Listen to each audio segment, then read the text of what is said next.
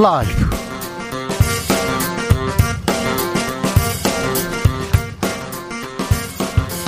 2022년 5월 2일 월요일입니다. 안녕하십니까. 주진우입니다. 윤석열 정, 정부 1기 내가 청문회가 드디어 시작됐습니다. 오늘 한덕수, 내일 정호영, 모레 한동훈 후보자 본격적인 검증의 시간 시작됩니다. 한덕수 후보자는 전관예우, 이해충돌, 그리고 남편 찬스 의혹에 대해서 그런 일 절대로 없다. 그렇게 살아오지 않았다. 이렇게 얘기했고요. 김현장 20억 자문료에 대해서는 지나치게 많지는 않다고 답했습니다. 공직 떠난 10년 한덕수 후보자의 재산은 42억 원 넘게 늘었습니다. 청문회 현장에 있었던 배진교 정의당 원내대표와 함께 쟁점 짚어보겠습니다. 국회에서는 장관 후보자 5명의 청문회가 동시에 열리고 있습니다. 추경 후보자 재산 증식 과정 논란입니다. 대장동 일타 강사 자처했던 원희룡 후보자 제주도 단독주택 셀프 용도 변경 오등봉 개발 업무 추진비 편법 사용 의혹 불거졌습니다. 박진 후보자는 장남이 도박 사이트 근무했는데요. 포커 넓게 보면 게임이라고 생각한다 이렇게 답했습니다. 민주당은 후보자에 대해서 청문회 대상이 아니라 검찰 수사 대상이다 맹공 펼쳤는데요. 장관 청문회 김은지 기자와 정리해 봅니다. 문재인 대통령의 마지막 특별 사면 놓고 연일 언론이 불을 지폈습니다. 사면 대상 고심 중이다. 최종 결단 임박했다. 사면한다. 이렇게 계속 얘기했는데 청와대에서 다시 한번 선을 그었습니다. 공식 논의는 없었다고요. 아, 문재인 대통령 퇴임 전 마지막 일주일입니다. 윤석열 당선인의 국정 수행 전망치 2주 연속 50% 밑돌고 있습니다. 그런데요, 민주당 지지율 14주일 만에 또 최저치 기록했습니다. 여론과 민심 짚어보겠습니다. 나비처럼 날아 벌처럼 쏜다. 여기는 주진우 라이브입니다. 오늘도 자중차에 겸손하고 진정성 있게 여러분과 함께 하겠습니다. 실외 마스크 의무가 풀렸습니다. 오늘 점심 식사하고 5월의 거리 좀 걸으셨습니까? 저도 광화문에서 마스크 벗고 좀 걸었는데 그래도 열에 아, 열에 아홉 명, 열에 여덟 아홉은 아직 마스크 쓰고 잘 쓰고 계시더라고요. 마스크 벗어도 된다는데 마스크 쓰고 이렇게 거리두기 잘하고 있었습니다.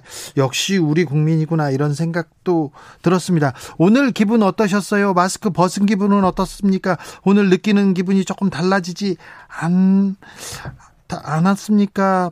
많이 좀 어색하다 이런 의견도 있어요. 마스크 벗었더니. 여러분의 마스크 이야기 들려주십시오. 샵 9730 짧은 문자 50원 긴 문자는 100원이고요. 콩으로 보내시면 무료입니다. 그럼 주진우 라이브 시작하겠습니다.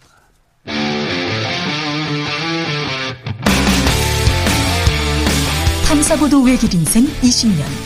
주 기자가 제일 싫어하는 것은?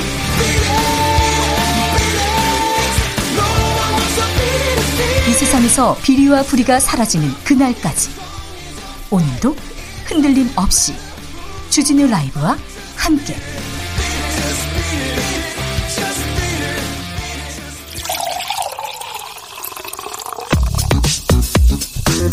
진짜 중요한 뉴스만 쭉 뽑아냈습니다. 주스 정상근 기자 어서 오세요. 네 안녕하십니까. 오늘부터 실외에서는 마스크 쓰지 않아도 됩니다. 네, 오늘부터 야외에서는 마스크 착용 의무가 해제가 됩니다. 어, 이에 따라 거리는 물론이고 어, 식당이나 카페, 야외 테라스에서도 마스크를 꼭 착용하지 않아도 되고요. 네. 또 지상에 있는 지하철역이나 학생들 체육 시간도 마스크를 꼭 쓰지 않아도 됩니다. 아, 다만 밀집도와 함성 등으로 감염 위험이 높은 50인 이상이 모이는 집회나 행사, 공연, 스포츠 경기 관람 시에는 마스크 착용 의무가 유지가 됩니다. 또 유증상자나 고위험군의 경우 다수가 있어서 1m 이상의 거리 유지가 어렵거나 비말 생성이 많을 경우 마스크를 써달라라고 당국은 공고했습니다. 예. 어, 방역 당국은 이 실외 마스크 의무 해제는 자율적 착용을 의미하는 만큼 마스크를 착용하는 것도 존중돼야 한다라고 밝혔고요. 이 실내 마스크 같은 경우에는 앞으로 장기간 유지돼야 하는 조치라면서 어, 우리뿐 아니라 전 세계적으로 코로나19가 안정되면서 엔데믹 조건이 서서히 충족돼야 검토할 수 있다라고 밝혔습니다. 열에 여덟 아홉은 마스크를 쓰고 있었어요. 그래도 에블리님 저는 마스크 계속 쓸 예정입니다. 이런 분들 많습니다. 2047님 아, 마스크 벗고 너무 못생 생겨서 다시 씁니다. 이렇게 얘기해. 아유, 그런 소리 마시고요. 왜 그러세요? 임진서님, 집 앞에 작은 공원 산책하는데 마스크 벗으니까 너무 좋네 요. 안경에 김도 안 끼고요. 그건 안경 때문에 너무 힘들었어요. 얘기했는데 그런 분들 많습니다. 저도 점심 이후에 커피 들고 이렇게 걸어가는데 그 기분만도 그냥 좋더라고요. 막 좋더라고. 네, 좋기만 했어요. 근데 조금 있다가 사람들 많이 있는 데서는 이렇게 이렇게 마스크를 썼습니다.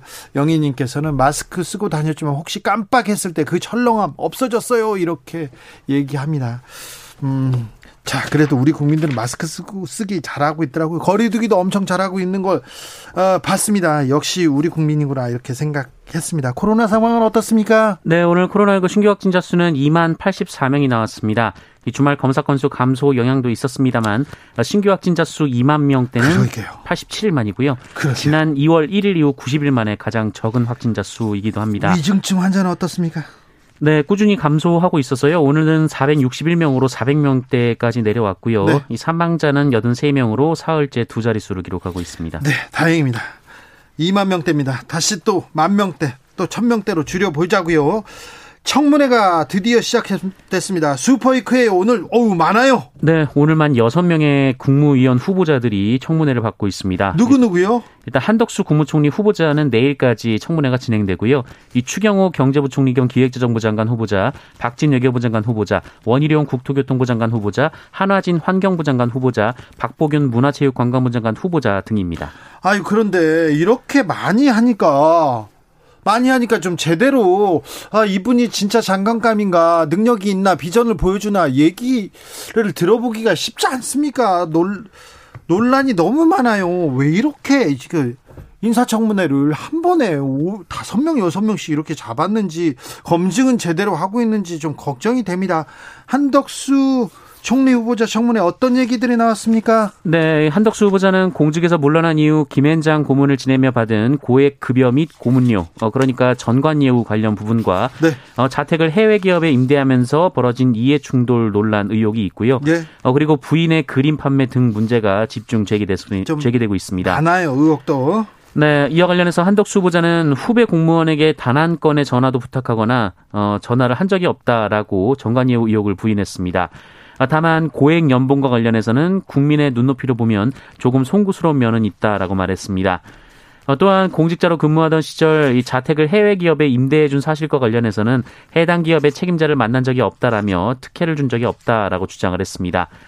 어, 한편 이에 앞서 민주당과 정의당은 한덕수 후보자를 향해 자료 제출을 요구하면서 청문회를 일주일 미뤘지만 달라진 것이 거의 없다 어, 이렇게 공세를 쏟아내기도 했었는데요. 끝까지 자료 제출을 미흡했다면서요? 네, 국민의힘 주호영 국민의힘 출신의 주호영 위원장도 어, 삼자가 동의하지 않는 건 어쩔 수 없다라고는 하지만 가족이 부동의해서 자료를 낼 수 없다는 것은 납득이 되지 않는다라고 말하기도 했습니다. 좀 꼼꼼하게 잘 따져야 될 텐데, 네.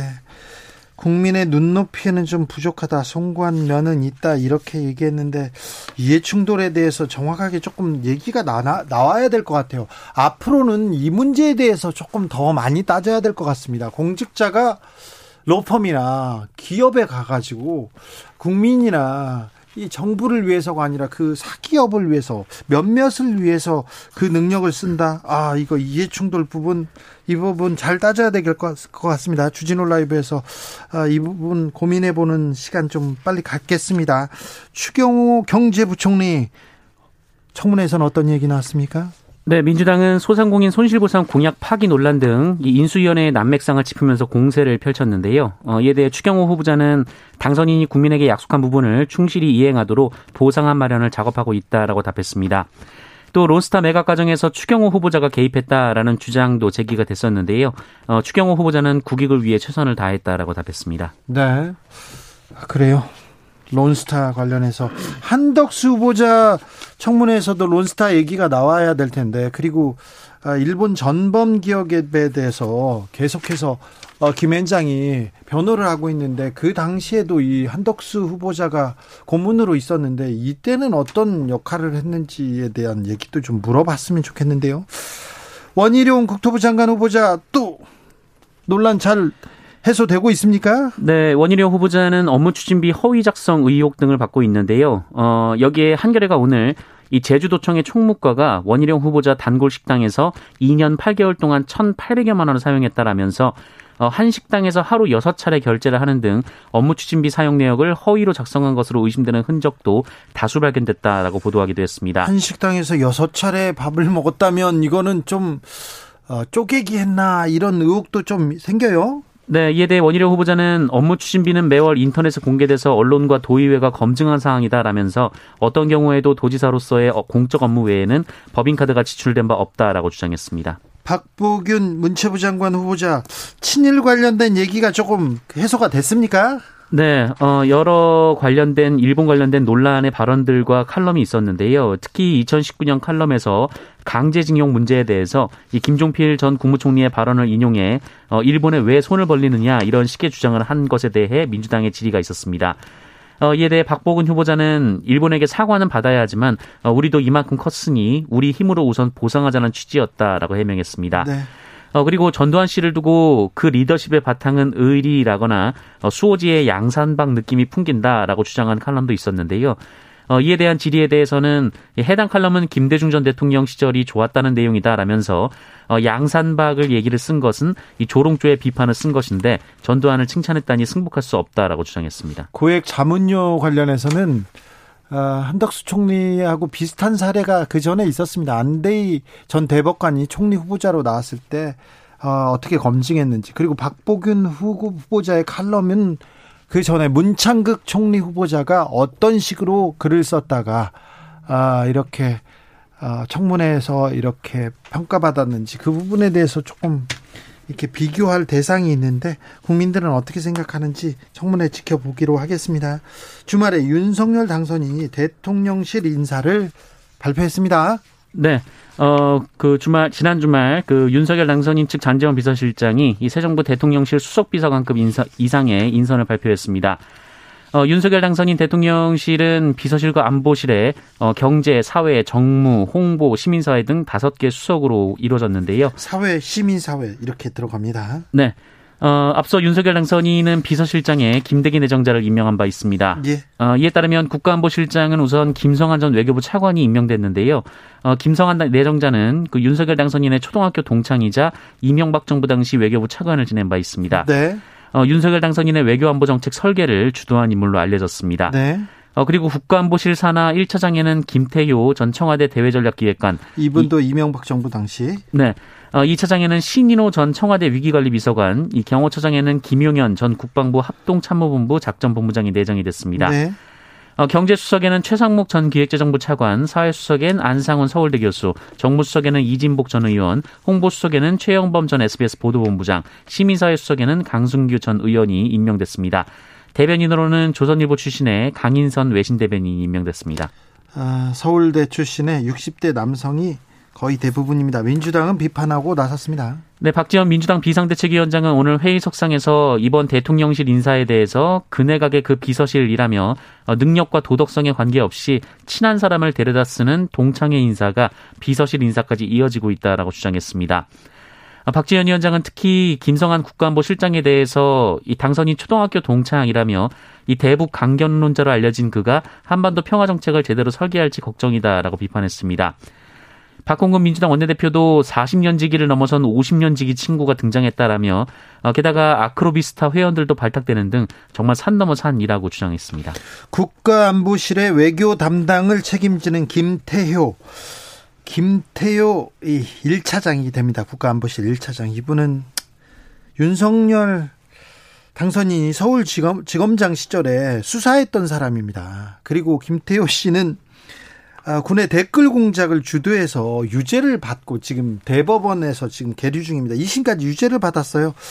아, 자기가 수사했던 사람을 NSC 사무처장 겸 외교 담당 아, 총책임자로 쓴다. 이것 조금 어떻게 생각해야 될지. 네, 일본과 관련된 특별한 그 인연은 접어두고서라도요. 그리고 국가안보실의 국방 담당 신언호 이분은 세월호 사고 당시에 보고 시간을 조작해 가지고 이 조작하는데 가담해서 불구속 기소됐던 사람인데 이분을 이렇게 문제가 있어도 내 사람이면 쓴다 이게 윤석열의 용인술인지 이 부분에 대해서 아, 네. 청문회에서 이 청와대 인사들에 대한 그 내용은 따지는 뭐 비서실장이나 다른 사람을 통해서 따지겠지만 이 부분도 조금 물어봐 줬으면 좋겠습니다. 민주당에서 좀 꼼꼼하게 잘 따졌으면 하는데 예. 이 얘기가 조금 안 나옵니다. 지방선거 대진표 계속 완성되고 있습니다. 네, 어, 더불어민주당과 국민의힘의 이번 지방선거 17개 시도지사 후보 구성이 마무리가 됐습니다. 네. 어, 지난 금요일 송영길 민주당 의원이 경선에서 민주당의 후보로 확정되면서 네. 서울은 송영길 후보 대 국민의힘 오세훈 현 시장이 맞붙습니다. 재보궐선거 지역구도 확정됐습니다. 네, 지방선거와 함께 실시하는 재보궐선거 지역구는 7곳으로 결정이 됐습니다. 해당 선거구는 대구 수성구 을, 인천 계양구 을, 경기 성남시 분당구 갑, 강원 원주시 갑, 충남 보령시 서천군, 경남 창원시 의창구, 제 제주, 제주시 을입니다.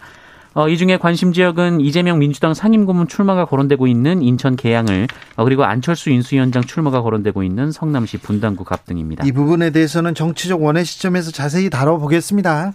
잠시만 기다려 주시면 됩니다. 경찰이 성남 FC를 후원한 기업들과 관련해서 성남시청을 압수수색했습니다. 누가 봐도 이재명 상임고문 향하는 거 아니냐 이런 얘기 나옵니다. 네, 이재명 민주당 상임 고문과 관련된 이른바 성남FC 후원금 의혹을 수사해온 경찰이 오늘 성남시청을 전격 압수수색했습니다. 어, 그런데 경찰은 지난해 9월 이 동일한 사건에 대해 이미 한 차례 불송치 결정을 내린 바 있는데요. 어, 하지만 이에 대해 검찰이 보안 수사를 요구했다면서 이번에 압수수색에 나서게 된 이유를 설명했습니다. 작년에 다 끝났는데 또 하라고요? 네, 다만 압수수색 대상에 이재명 고문의 자택 등 사건 관계인의 집은 포함되지 않은 것으로 알려졌습니다. 이 성남 FC 후원금 의혹은 그 이재명 전 후보가 성남시장에 재직하던 시절 성남 FC 구단주도 영입을 했었는데 어, 당시 대기업이 성남 FC를 후원했고 어, 대신 건축 인허가나 토지 용도 변경 등 편의를 받았다라는 내용입니다. 경찰이 어, 한번 수사 끝에 어, 송치할 만한 내용이 없다 이렇게 해서 결정을 내렸는데 다시 또 수사를 시작합니다. 네, 지켜보시죠. 위안부 피해자인 김양주 할머님이 별세하셨습니다. 네, 일본군 위안부 피해자 김양주 할머니가 어젯밤 9시쯤 98세 일기로 별세하셨습니다. 어, 김양주 할머니는 뇌경색으로 쓰러져 경남 마산에 계셨는데요. 이 폐혈증 증상을, 증상을 보여서 이 창원 한마음병원에 입원을 하셨던 상태였고 어, 안타깝게 네, 작고하셨습니다. 어, 고인은 1924년 2월 7일 태어나 일제시대에 취업을 시켜준다는 꿰매 빠져 중국에서 위안부로 고초를 겪다 해방 후 귀국하셨습니다. 빈소는 마산 의료원 장례식장 303호에 마련됐고요. 발인은 모레 오전 8시입니다. 한편 김양주 할머니의 별세로 현재 정부에 등록된 일본군 위안부 피해자 중 생존자는 11명으로 줄었습니다. 11명의 위안부 피해자 할머니가 살아계십니다. 그간에 조금 역사 역사를 조금 정리하고 사과도 끝내고 이렇게 한일 관계도 좀 앞으로 갔으면 하는 생각이 있습니다. 그런 바람이 좀 이루어졌으면 합니다. 할머니들한테 장애인을 살해하고 안매장한 사건이 발생했습니다. 네, 장애인을 살해 야산에 안매장한 20, 30대 남성 2명과 범행, 범행에 가담한 여성 2명이 경찰에 붙잡혔습니다. 어, 경기도 김포경찰서는 살인, 사체유기 혐의로 지적장애인인 30살 남성과 27살 남성, 그리고 살인방조와 사체유기 혐의로 지적장애인인 25살 여성과 사체유기 혐의로 30살 여성을 각각 구속했습니다. 어, 이들은 지난해 12월 중순쯤 인천시 남동구의 한 빌라에서 지적장애인인 28살 남성을 살해한 뒤 김포시 대곤면 야감리 승마산 입구 인근에 안매장한 혐의를 받고 있습니다. 어, 이들은 범행 당시 해당 빌라에서 피해자와 함께 거주했던 것으로 파악이 됐습니다.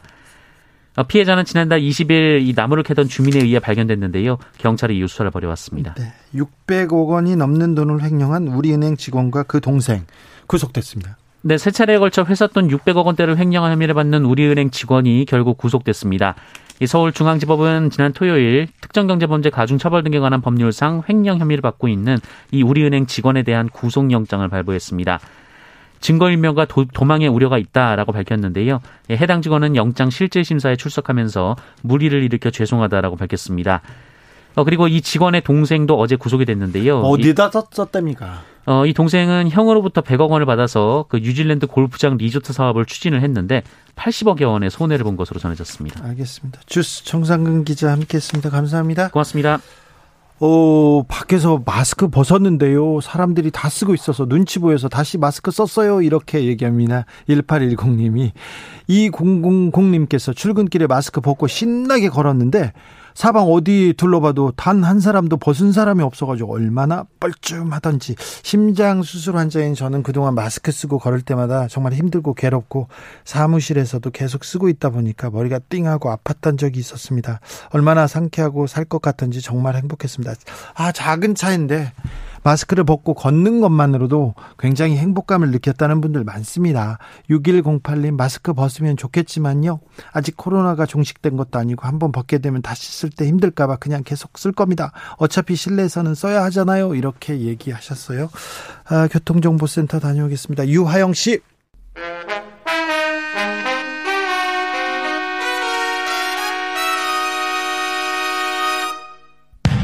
주진우 라이브 돌발 퀴즈. 오늘의 돌발 퀴즈는 객관식으로 준비했습니다. 문제를 잘 듣고 보기와 정답을 정확히 적어 보내주세요. 프리미어리그 토트넘의 손흥민 선수가 리그 18, 19 멀티골에 도움까지 기록하면서 팀의 승리를 이끌었습니다. 한 시즌 리그 최다골을 기록한 손흥민 선수는 이 사람의 기록까지 넘어섰는데요. 이 사람은 독일 분데스리가에서 레버쿠젠 소속으로 17골을 넣은 바 있습니다. 1970년대 아시아 최고의 스트라이커로 각광받은 축구 선수로 차붐이라는 별명을 가지고 있는 이 사람은 누구일까요? 1번 히딩크. 2번 차범근. 다시 들려드릴게요. 1번 히딩크. 2번 차범근. 샵9730 짧은 문자 50원 긴 문자는 100원입니다. 지금부터 정답 보내주시는 분들 중 추첨을 통해 햄버거 쿠폰 드리겠습니다. 주진우 라이브 돌발 퀴즈 내일 또 만나요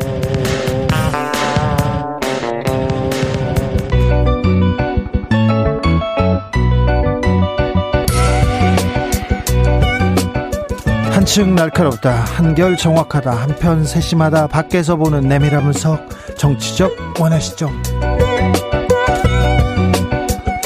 오늘의 정치권 상황 원회에서 더 정확하게 분석해 드립니다 최민희 전 더불어민주당 의원 나와 계시죠? 안녕하세요. 불굴의 희망 최민희입니다. 김용남 전 자유한국당 의원 어서 오세요. 네, 안녕하세요. 호기심 천국 김용남입니다. 김용남 의원님 어디에서 오십니까? 수원에서 막 올라오는 길이죠. 수원에서 뭐 하다 오셨습니까? 오늘 윤석열 당선인께서 수원을 방문하셨어요. 네. 그래서 그 수원의 가장 오랜 수건 사업 중에 하나가 수원 도심 속에 있는 공군 비행장 이전이거든요. 그 관련해서 군 비행장으로 인한 소음 피해 주민들과의 간담회가 있었습니다. 수원에서. 수원시장 나온 김용남 도와주려고 온 거 아닙니까? 아, 주민들 만나러 오신 거죠. 김용남 만났잖아요, 후배라고. 아, 저도 있었습니다만 네. 다른 주민들 가운데 한 명으로 제가 있었습니다. 이거 너무한 거 아닙니까, 최민희 의원님? 저는 그 당선자의 선거 개입이 아닌가 그렇게 사려됩니다. 그리고 김용남 의원은 어, 김용남 후보께서는 정말 도움 받겠습니다. 아니 이게 이제 꼭 해결해야 되는 아, 수원에 70여 년 된 수건 사업이기 때문에 어떻게든 아, 수원 공군 비행장을 이전하려는 노력은 끊임없이 하겠습니다. 네. 아, 네. 그 그래가지고 표정 표정에 지금 미소를 숨기지 못합니다, 아. 김용남 의원님. 이건 불공정 게임 같습니다. 네. 다른 다른 후보들과 관계를 다른, 생각할 때 그렇게. 불공정합니다. 네. 자, 검찰 수사권 폐지 법안 국회에서 통과됐습니다. 큰 소동도 있었습니다. 최민희 의원님. 우선 검찰 수사권 폐지 아니고요. 박병석 의장 중재하는 어, 검찰 검경 수사권 여전히 분리 정도입니다. 그래서 6대 범죄에 대해서 두 가지만 남기고 네 가지를 이제 검찰이 못하게 된 그런 거라 폐지는 아닌 것 같고요. 네. 저는 이 과정을 보면서 우리가 지난번에 비례대표 관련 법을 통과시킬 때 국회에서 빠루 여전사까지 탄생했거든요. 네. 그런데 그 당시에 국회 선진화법에 의하여 다수의 국회의원이 고소 고발됐습니다. 음, 그렇죠. 검찰 수사했죠. 네. 그분들이 적법한 처벌을 받지 않으니 국회에서 이런 식의 욕설, 고성, 몸싸움이 반복된다고 생각합니다. 그래서 법을 만드는 국회의원에게 왜 법이 제대로 적용되지 않는지 이게 가장 큰 문제라고 생각합니다. 김영남 의원님.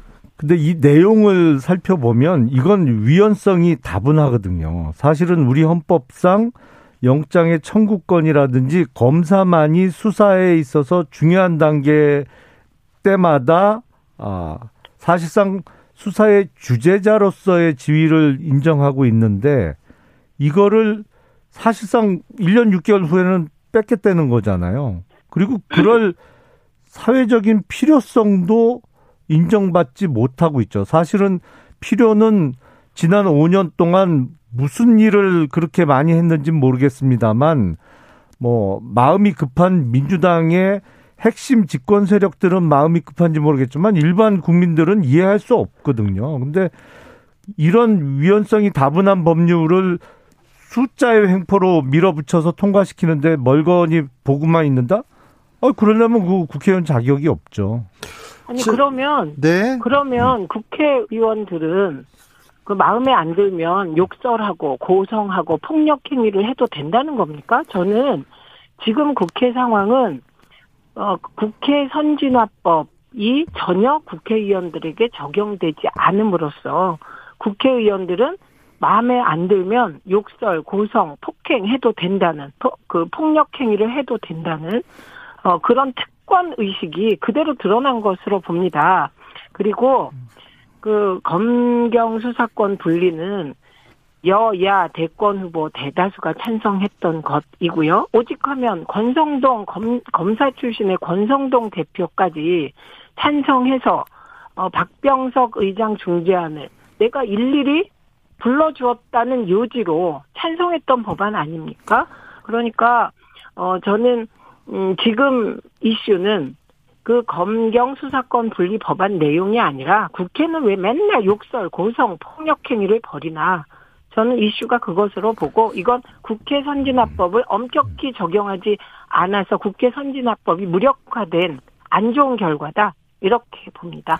권성동 원내대표도 밝혔습니다만 아 그거는 어떻게 보면 법박에 의해서 합의가 이루어진 거죠. 왜냐하면 이거 안 하면 원한대로 그러니까 당장 아 3개월 내지 4개월 후에 검찰 수사권을 완전히 박탈하는 법안으로 민주당이 숫자로 밀어붙일 가능성이 있기 때문에 또 그렇게 하겠다고 하니까 다만 1년 6개월 정도의 유예 기간을 둘 수 있는 소위 조정안에 합의를 했습니다만 그리고 나서 바로 이게 잘못된 결정이라는 것을 어, 깨닫고 철회를 했잖아요. 그리고 네. 이제 법안을 아니. 정식으로 통과시키기 전이었으니까요. 철회할 수 아니, 있죠. 그런데요.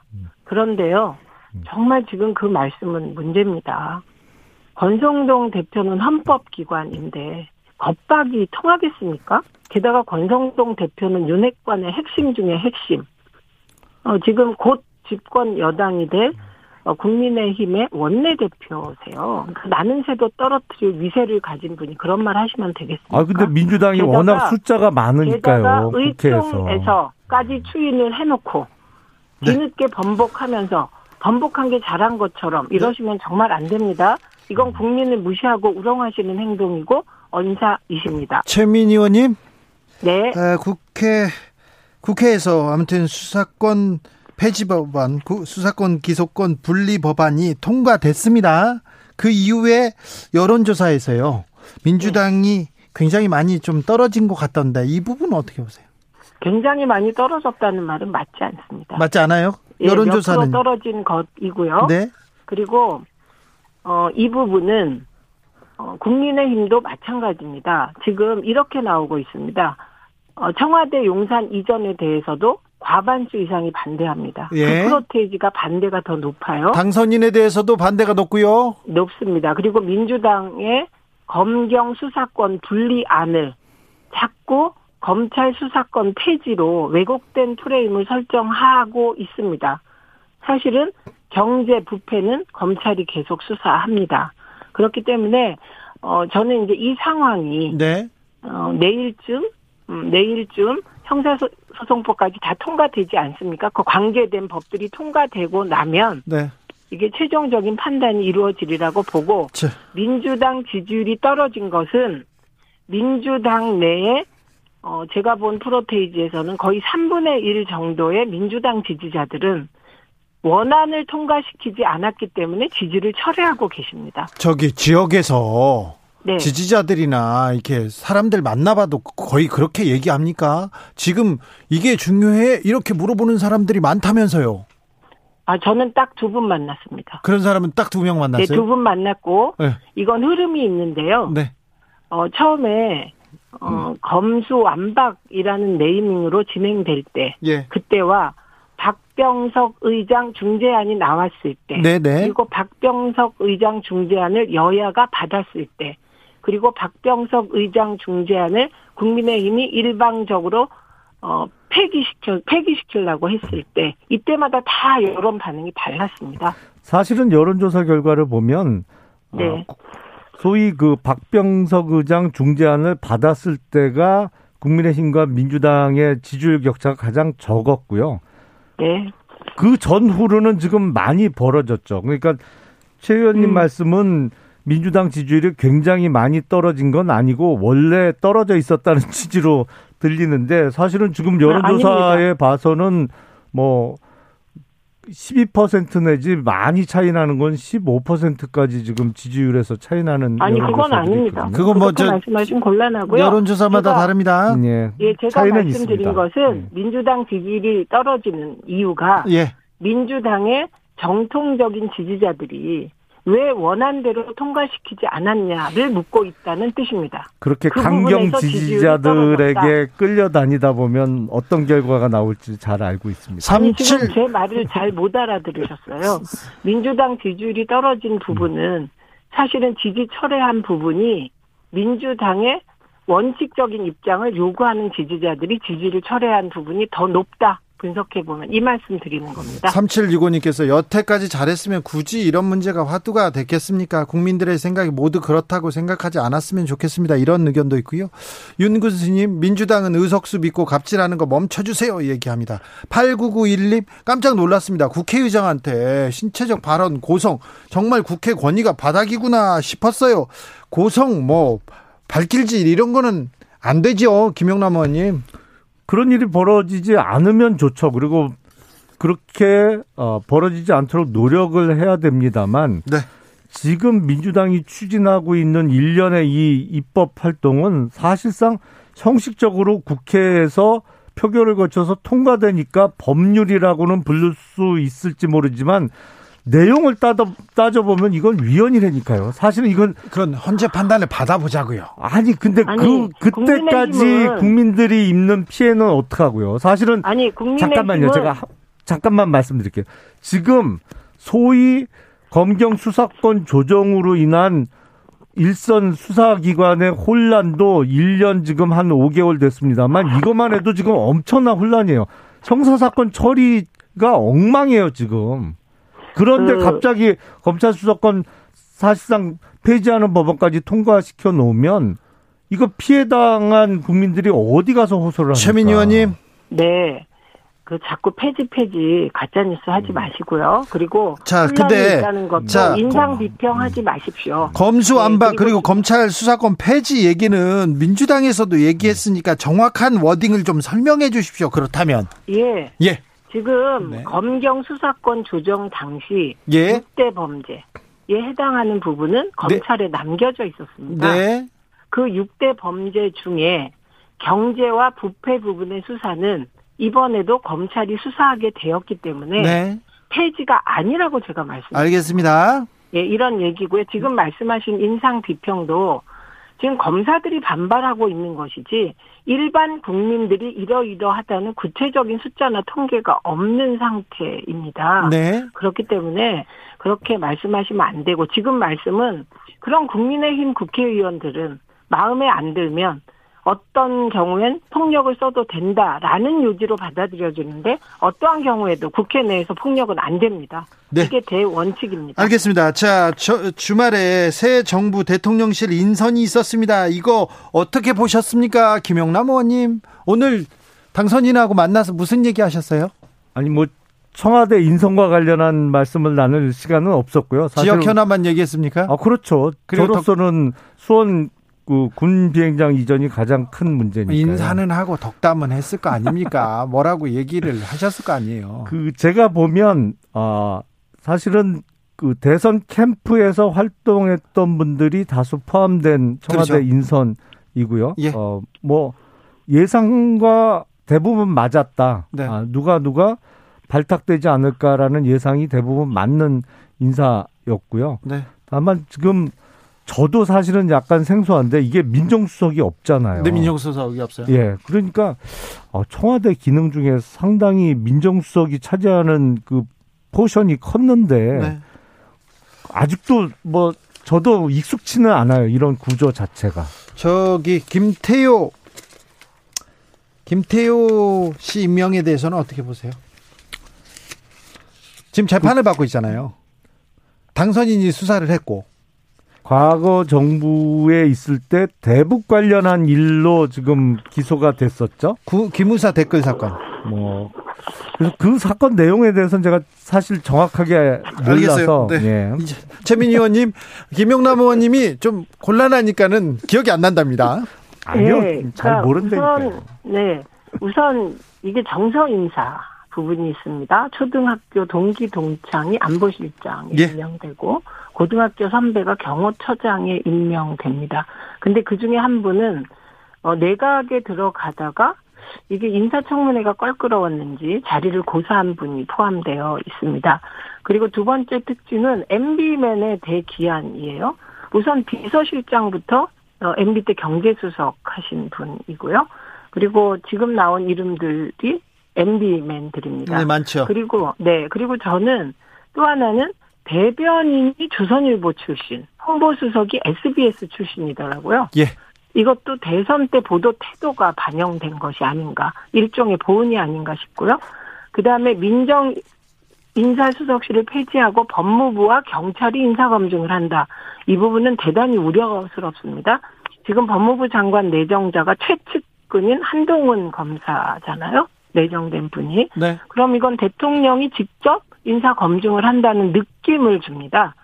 그래서 저는 이게 이렇게 출발해도 결국은 어 인사수석실이 부활하든지 예 그렇게 되지 않을까. 어, 역할을 하겠죠 어디서는. 그렇습니다. 네. 그리고 또 한명 어, 주목할 분이 있는데요. 최상목 경제수석입니다. 네. 이분은 박근혜 시절 국정농단과 관련되어 있어서 그 직을 떠났던 분인데 이분 역시 언론 보도에 따르면 청문회 때문인지 내각에 못 들어갔다는 식의 보도가 있었습니다. 그리고 국정농단 어, 혐의로부터 화려하게 부활시켜주는 셈이 되는 것이죠. 문재인 정부 들어서 한결의 출신인 그 흑석 선생 호밖에 생각이 안 나네요. 성함이 뭐였죠? 김의겸 의원이요. 어, 김의겸 의원. 그걸 꼭 물어보셔야 되겠습니까? 어, 그러니까 그 뭐 그거는 괜찮고 윤석열 정부에서 조선일보 출신이 대변인 되는 거는 문제인가요? 뭐 그것도 어떤 내로남불인가요? 아닙니다. 저는 괜찮다, 음. 안 괜찮다 평가하지 않았습니다. 음. 조선일보 출신이 대변인이 됐고 SBS 출신이 홍보수석 됐다. 네. 이게 음. 대선 때 어, 우호적인 보도와 연관되어 있지 않냐라고까지 한 겁니다. 알겠습니다. 그리고 네. 정말 싫은 건 네. 지금 문재인 대통령이 다시 대통령 하십니까? 지난 거 갖고 물고 늘어지는 태도 정말 국민이 지긋지긋해 하실 것 같습니다. 아니 이건 웬 내로남불이에요. 이제 임기 거의 다 끝났으니까 문재인 정부에서 잘못한 거 이런 거는 전혀 시비 걸지 말라는 말씀인가요? 아니요, 미래로 가자고요. 미래로. 자, 미래로, 미래로 가고요. 미래로 네, 가겠습니다. 자, 네네. 네. 저희도 미래로 가겠습니다. 오늘부터 인사청문회 시작됐는데 청문회 오늘 6명이 잡혔습니까? 장관 5명과 지금 총리 1명입니까? 지금 몇 명입니까? 왜 이렇게 많아요? 그런데 아무튼 어떻게 보고 계십니까? 최민희 의원님. 우선 민주당이 이렇게 여섯 명의 청문회를 하루에 하는 것 자체가 저는 이건 전략이 좀 안 맞는 것 같습니다. 그렇죠. 예, 뭐 왜 이러는지 모르겠고요. 이 부분은. 예. 예, 그 다음에 저는 아무래도 한덕수 국무총리 후보자 인사청문회가 가장 관심이 있었는데요. 네. 이분의 전반적인 태도를 보면 답변 회피, 예, 그리고 어, 무조건 어, 좀 어려운 건 모른다고 하는 심지어 빅샷 이라는 영어 단어도 모른다고 얘기를 합니다. 이런 태도는 어, 정말 진실하게 보이지 않았다. 그리고 저는 이분의 가장 큰 문제는 회전문 인사입니다. 이분이 김앤장에 있다가 공직에 들어왔다가 다시 김앤장으로 갔다가 다시 공직으로 들어옵니다. 그럼 이분은 김앤장이 베이스 캠프입니까? 네, 저는 이 회전문 인사는 어, 이번에 한덕수 국무총리 후보자가 아, 부적격인 가장 큰 이유고 앞으로도 어떤 정부가 들어서든 네. 김앤장이 베이스 캠프처럼 이렇게 공직 김앤장, 공직 김앤장 이런 식의 인사는 앞으로 어느 정부도 안 했으면 좋겠다 이렇게 그, 생각이 됩니다. 계속 이해가 안 되는 게 한덕수 지금 후보자가 김앤장에 두 차례에 걸쳐서 근무를 했거든요. 네. 근데 예. 노무현 정부의 마지막 총리를 하셨었잖아요. 네.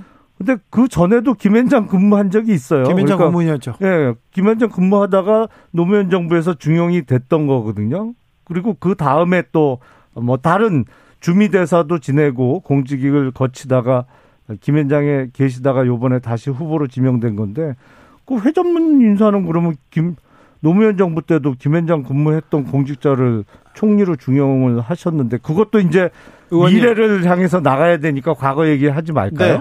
네. 아닙니다. 저는 저는 노무현 정부 때 김앤장 음. 출신이 다시 공직에 들어오는 거 그때도 민원연 사무총장이었는데요. 음. 그때도 반대했습니다. 네. 예, 그런데 지금은 더 심한 거죠. 그렇... 이분은 어떻게 된 분이 대한민국에서 국무총리 정도 하셨으면 어, 그런 그 국무총리의 어떤 명예를 가지고 사셔도 되는데 다시 김앤장으로 가요. 그리고 다시 공직으로 들어옵니다. 이런 건 정말 안 되고요. 노무현 정부 때 그랬다고 해서 지금 그게 옳은 거 아닙니다. 아니 그때 좀 세게 반대를 하시지 그때는 아니, 별로 반대하신 기억이 있습니까? 없는데. 알겠어요. 네. 김영남 의원님. 아니 저 그때 네. 유명하지 않았어요. 아, 민원연 사무총장이었어요. 알았어요, 알았어요. 김영남 의원님. 네. 어, 검사도 하셨고 네. 서울대 법대 나오셨고 검사도 하셨고 그리고 국회의원도 하셨어요. 네. 그때도 뭐 인기도 있으셨고. 네. 근데 국회의원 안 하시고 근데 고문 안 하셨잖아요. 어디 가서 로펌 가서 고문하거나 회사 사회에서 안 하고 공직 미래의 뜻이 있어 가지고 안 하셨잖아요. 저는 그랬죠? 제 고향 수원에서 제가 개업을 했죠. 네, 그러니까 네. 거기까지 듣겠습니다. 고광무님께서 아, 왜 거기서 끊어요? 네. 고강무님께서 공직자 재산 형성 검증을 위해서 재산 관련 수입 그리고 근로소득 및 비재산 관련 수입을 공직 재직기관과 민간인 신분 기관을 분리할 필요가 있다고 봅니다. 하는데 자세히 이걸 인사청문회에서 따져야 되는데 지금 잘 국회의원들이 따지고 있는지 모르겠어요. 다른 후보들 어떻게 보십니까? 최민희 의원님 그 총리 말고 다른 후보 누구 좀 이거는 네, 문제다 네. 이런 분 있습니까? 아니 문제가 다 많아서요. 하나같이 문제가 많다는 게 민주당 입장이더라고요. 근데 예? 특히 눈에 드는 분이 원희룡 내정자입니다. 네. 이 원희룡 내정자가 저로서 말도 안 돼 보이는 대장동 일타 강사신데 음. 본인도 어, 제가 보기엔 조금 더 심한 의혹에 휩싸여 있습니다. 뿐만 아니라 카드와 관련해서도 말이죠. 이분의 카드 사용은 더 문제더라고요. 심지어 하루에 여섯 번을 같은 액수를 긁었다는 의혹이 제기되어 있더라고요. 네. 예, 그래, 그, 그리고 하여튼 뭐, 여러 가지 너무 큰 의혹이, 예, 지금 제기되고 있어서 그 눈에 띄었고요. 예, 그리고 제가 앞서서 말씀드렸습니다만, 민주당이 너무 많은 후보를 하루에 인사청문회를 진행하다 보니, 네. 제게 눈에 띄는 분은 한덕수 총리 내정자와 네. 특히 원희룡 국토교통부 내정자 그 원희룡 후보에 대해서 민주당이 지금 제기하고 있는 의혹은 정말 터무니없습니다. 이재명 전 후보의 1조 가까운 이익을 몰아줬던 대장동 사업도 잘한 사업이라고 우기더니 이거 내용을 뜯어보면요. 어, 오등봉 사업 같은 경우에 우리가 공원 일몰제라는 게 있습니다. 도시공원으로 지정해놓고 20년 동안 그 땅을 수용해서 공원 조성화를 못했으면 그 공원 지역에서 해제 자동 해제되게 되어 있거든요. 근데 이게 예산이 다 딸리다 보니까 각 지자체에서 수용을 못해요. 일몰이 다가올 때까지. 그러다 보니까 공원 지역으로 묶여있던 땅을 그대로 다 풀어줘야 되는 상황이 생겨서 원희룡 당시 지사가 땅의 100% 중에 87%를 기부 채납 받은 겁니다. 그리고 나머지 13%를 개발할 수 있게 해주면서 이 소위 실링 그러니까 한도를 정했어요. 그러니까 대장동 사업에서 이걸 민간 사업자가 얻을 수 있는 이게 한도를 없애버려 갖고 지금 화천대유가 1조 가까운 돈을 벌게 만들어 준 건데 원희룡 당시 지사는 이게 한도를 정했어요. 세후로 8.9%인가요? 뭐 이렇게 한도를 정해서 사업자가 가져갈 수 있는 이익도 제한해 놨어요. 더군다나 87%는 기부 체납을 받았고 또 현금 100억도 받았습니다. 이거하고 지금요? 어떻게 대장동 사업을 비교를 해요? 대장동은 아니요, 어마어마한 특혜를 몰아준 것이고요. 아니, 비교 그러니까 대상이 아닙니다. 이거는 하시면 안 된다니까요. 대장동 관련하여 이재명 전 시장이 성남시에 돌려준 이익은 기부 체납 다 합쳐서 1조가 넘습니다. 네. 그래서 아니 화천대유가 얼마 벌었어요 그러면? 그다음에 화천대유가 얼마 벌었는지만 말씀하세요. 자, 그 화천대유가 얼마 벌었는지 1조라고 하시는데 그것도 그분들이 낸 세금과 기부 체납 액수와 그리고 그게 누구한테 갔습니까? 지금 곽상도 전 의원 등등 에게 간 거 다 빼면 얼마인지 그것 좀 밝혀보십시오. 자. 그 다음에 그거 그 의혹뿐만이 아니고요. 본인 직과 관련한 또 뭐 이해충돌 네. 의혹까지 정말 국토교통부 내정자로서는 적합하지 않다고 느낄 많은 문제가 있었습니다. 한 식당에서 하루에 여섯 번 밥 먹은 건좀 네. 그렇죠. 좀 쪼개 쪼개기 의혹이 나올 만도 해요. 김용남 의원님. 그 모르겠어요. 저도 아, 모르겠죠. 뭔지. 알겠어요. 네, 알겠어요. 잘못된 건 잘못됐다고. 아니 그러니까 뭔 어떻게 어떻게 된 건지 잘 모르겠어요. 김용남 의원은 네. 절대 잘 모르겠다고 합니다. 자, 경찰이 성남 FC 관련해서 네. 압수수색을 다시 시작했습니다. 어, 작년에 수사가 마무리됐다고 했는데 다시 시작됐어요. 어떻게 보셨습니까, 김용남 의원님? 수사 마무리가 잘못됐다는 판단을 했겠죠, 뭐. 검찰에서. 아니 이거 경찰에서 수사 개시한 거니까. 네. 아니 불송시 불송치하겠다고 결정을 음. 해가지고 검사한테 올렸어요. 우리는 뭐 송 이건 뭐 무혐의 처리하겠다. 아 그런데 요새 네. 실무에서 어떻게 보면 검찰에서 이제 경찰에서 이제 종결하겠다고 네. 그 올리잖아요. 네. 그럼 보안 수사 요구를 하는 경우가 많이 있습니다. 네. 검사가 이거 조금 결론이 이상하니까 다시 수사해라. 그렇죠. 수사 안 돼요. 안 되는 사건이 대부분이에요. 왜냐하면 수사지휘권 자체가 폐지되었기 때문에 작년 1월부터 수사를 안 해도 그걸 어떻게 할 현실적으로 막을 방도가 없어요. 경찰에서 수사해가지고 이거 기소해 주십시오 하고 검찰에 올려도 검찰이 또 기소를 안 하는 경우도 많습니다. 아니 그거는 증거 판단을 하는 거죠. 증거 판단을 저기요? 해서 부족하면은 기소를 안 할 수 있습니다만, 그러니까 검사가 보안 수사를 요구했다고 해서 경찰이 다시 이걸 무슨 압수수색과 같은 네. 강제 수사에 나가는 경우가 상당히 드물어요. 현실적으로 드물죠. 지금. 드물죠. 예. 네. 그러니까 보기에는요. 경찰이 판단하기에 뭐 과거 이제 아직 며칠 남았습니다만 문재인 정부 하에서 이루어졌던 성남 FC와 관련한 수사가 잘못됐다라고 자체 판단을 했나 보죠. 네. 제가 보기에는 음. 전형적인 정적 죽이기 수사가 진행되고 있다고 생각합니다. 지금 대선 끝나고 일어나는 일을 보십시오. 어, 윤석열 당선자 배우자의 논문 관련하여서는 그 논문이 문제가 많다는 걸 많은 사람들이 인정했고 언론이 보도했고 했습니다. 처리 안 되고 있습니다. 게다가 도이치모터스 주가 조작 관련하여서는 소환 조사도 없이 무혐의 처리한 거 아닙니까? 게다가 장모에 대해서도 일부 범죄 의혹에 대해서 무혐의 처리했습니다. 대선 끝나고 벌어지는 일이 이겁니다. 그리고 성남 FC 관련하여서는 이게 지난번 한 번만 된 게 아니지 않습니까? 예. 이게 2018년부터 계속 경찰이 뒤지고 그랬던 문제입니다. 알겠습니다. 그게 대선 중에 또 나왔고요. 이거는 전형적인 정적 죽이기 보복 수사가 진행되고 있는 것이 아닌가 우려가 너무나 큽니다. 마지막 이런 사안을 놓고 지금 정적 죽이기로 그 덮어 씌우는 건 정말 적반하장이에요. 사실은 우리나라가 우리나라가 제대로 되는 법치 국가라면 대장동, 백현동, 성남 FC와 관련한 의혹이 벌써 적법하게 제대로 처리가 됐어야죠. 김용남 네, 의원님 네, 마지막으로 하나만 묻겠습니다. 제대로 네. 처리돼서 네. 무혐의가 된 것들을 네. 다시 끌어내고 있는 것이 알겠습니다. 아닙니까? 김용남 의원님 마지막으로 하나만요. 네. 어, 이명박, 김경수, 이재용 사면 안 한다는 보도 나왔는데 어떻게 생각드나요?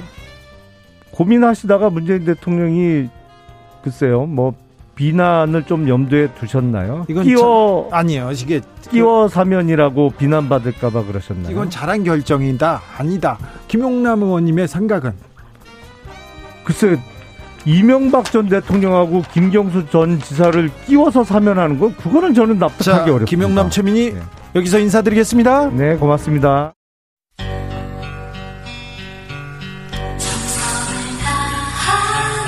정성을 다하는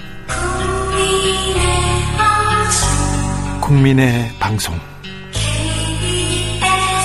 KBS 주진우 라이브. 그냥 그렇다고요.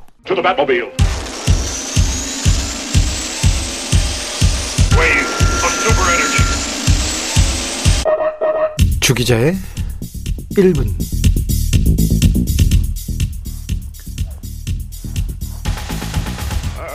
종로 탑골 공원에 가면 할아버지들이 많습니다.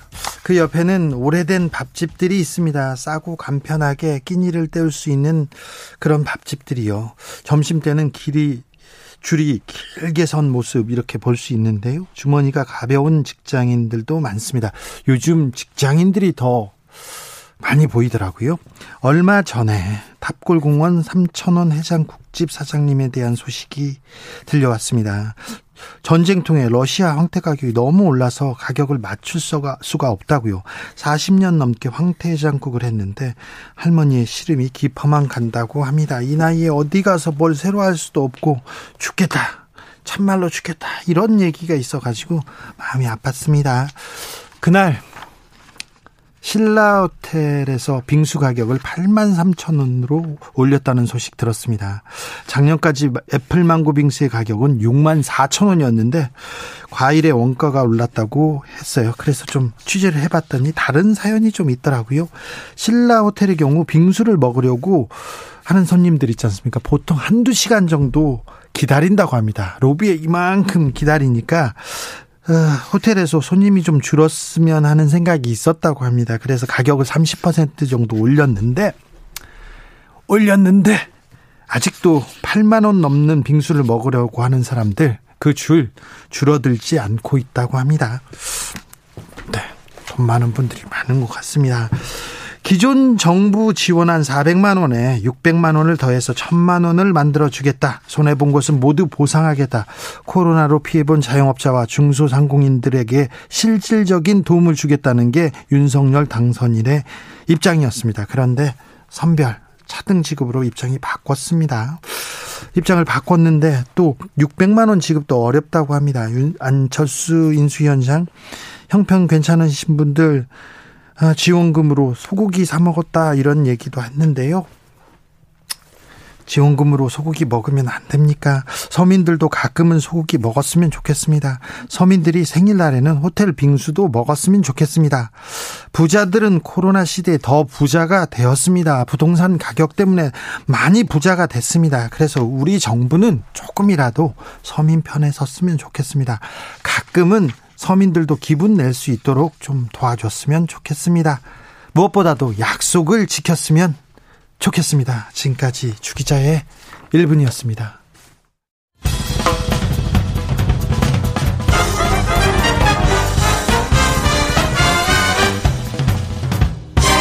훅 인터뷰 모두를 위한 모두를 향한 모두의 궁금증 훅 인터뷰 청문 슈퍼위크가 밝았습니다. 한덕수 국무총리 후보자 청문회 어떻게 보셨습니까? 전관 예우의 끝판왕이다 이런 의견 있고요. 반면에 어 당당하게 말한다 도덕성 갖췄다 이렇게 얘기하는 사람도 있습니다. 오늘 청문회 현장 함께한 배진교 정의당 원내대표 만나보겠습니다. 안녕하세요. 네 반갑습니다. 정의당 배진교입니다. 네 오늘 인사청문회 어떠셨습니까? 일단 오늘 인사청문회는 뭐 자료 제출 문제로 또 공방이 시작됐었고요. 자료 제출을 많이 안 했습니까? 네, 그렇습니다. 그 지난번 청문회 시작하기 전에 네. 추가 자료 제출을 요구를 했는데 네. 여전히 지금 자료 제출이 문제가 제출이 안 되고 있어서 너무 어, 많이 너무 뭐 사소한 걸 제출하라고 해서 지금 못하겠다 이렇게 얘기했다는데 그그 그 얘기에 대해서는 어떻게 생각하세요? 어, 자료 제출 요구가 많은 거는 이 한덕수 후보자님의 이력이 너무 화려하시잖아요. 예. 그런 만큼 요청할 자료들이 상당히 많은 거죠. 네. 또 하나는 지금 이제 자료 제출 문제와 관련해서 그 뭐 국민의힘 쪽에서는 너무 네. 요구가 많은 거 아니냐. 네. 이런 요구가 있어서 지난주에 그런 민주당 의원들은 핵심적인 거 한 개씩만 요청하겠다. 예. 그 핵심적인 자료 내놔라. 이제 이런 거였는데 그 자료들이 안 오고 있는 거죠. 핵심적인 거 하나만 이렇게 요청했는데 그것도 안 줬습니까? 네, 그게 가장 지금 쟁점으로 떠오르고 있는 네. 이제 종로 주택 문제죠. 예. 3억 원 월세 선급금 준 문제, 예. 그다음에 론스타 문제, 그리고 배우자의 미술품 판매 문제, 예. 그리고 이제 김현장에서 벌써 한 4년 4개월 동안 일을 하셨는데 네. 어, 전체적으로 보면 10 고문료로 14억 4천만 원, 퇴직금까지 합치면 거의 19억 5천만 원을 받으셨는데 네. 하신 내역은 네 가지만 보냈거든요. 그러면 이 네 건에 그러면 한 건당 5억씩 고문료를 받은 거냐? 예. 업무 내역을 공개해야 되는 거 아니냐? 이렇게 네. 지금 공방이 진행된 거고 후보자는 음, 청문위원들의 그런 주장에 대해서 완강히 지금 부인하고 있는 상황인 거죠. 론스타에 대해서 뭐라고 합니까? 이거 좀 짚어주십시오. 어, 론스타를 좀 짧게 설명드려야 될 것 같아요. 예. 우리 시청자분들에게. 네. 그 론스타가 어, 외환은행을 매각하는 과정에서 한국 정부가 부당하게 자신들의 매각을 지연시켜서 피해를 봤다고 약 5조 원의 소송을 지금 국제중재 판정 절차인 ISD를 청구했고 네, 소송 중이죠.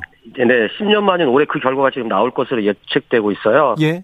그래서 어느 때보다 론스타에 대한 관심이 있는 상황이고 그래서 이제 론스타가 외환은행을 인수해서 우리나라 들어와서 실제로 진짜 몹쓸, 몹쓸 짓을 많이 했거든요. 네. 외환카드 주가 조작도 했고 또 BIS 비율 조작했고 그렇게 해서 막대 먹은 짓 하다가 먹지 했잖아요. 네, 네.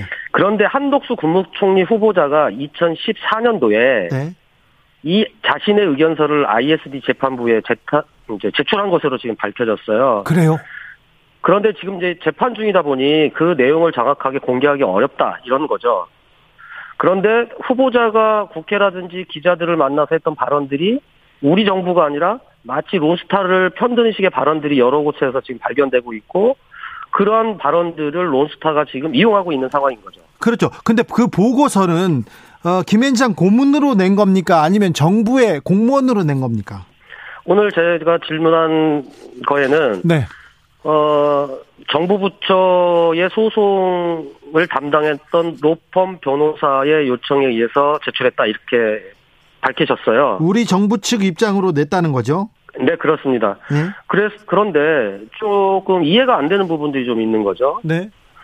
그 이제 사실은 한덕수 후보자가 경제수석을 그만두고 2002년 10월 달에 김현장으로 가는데 예.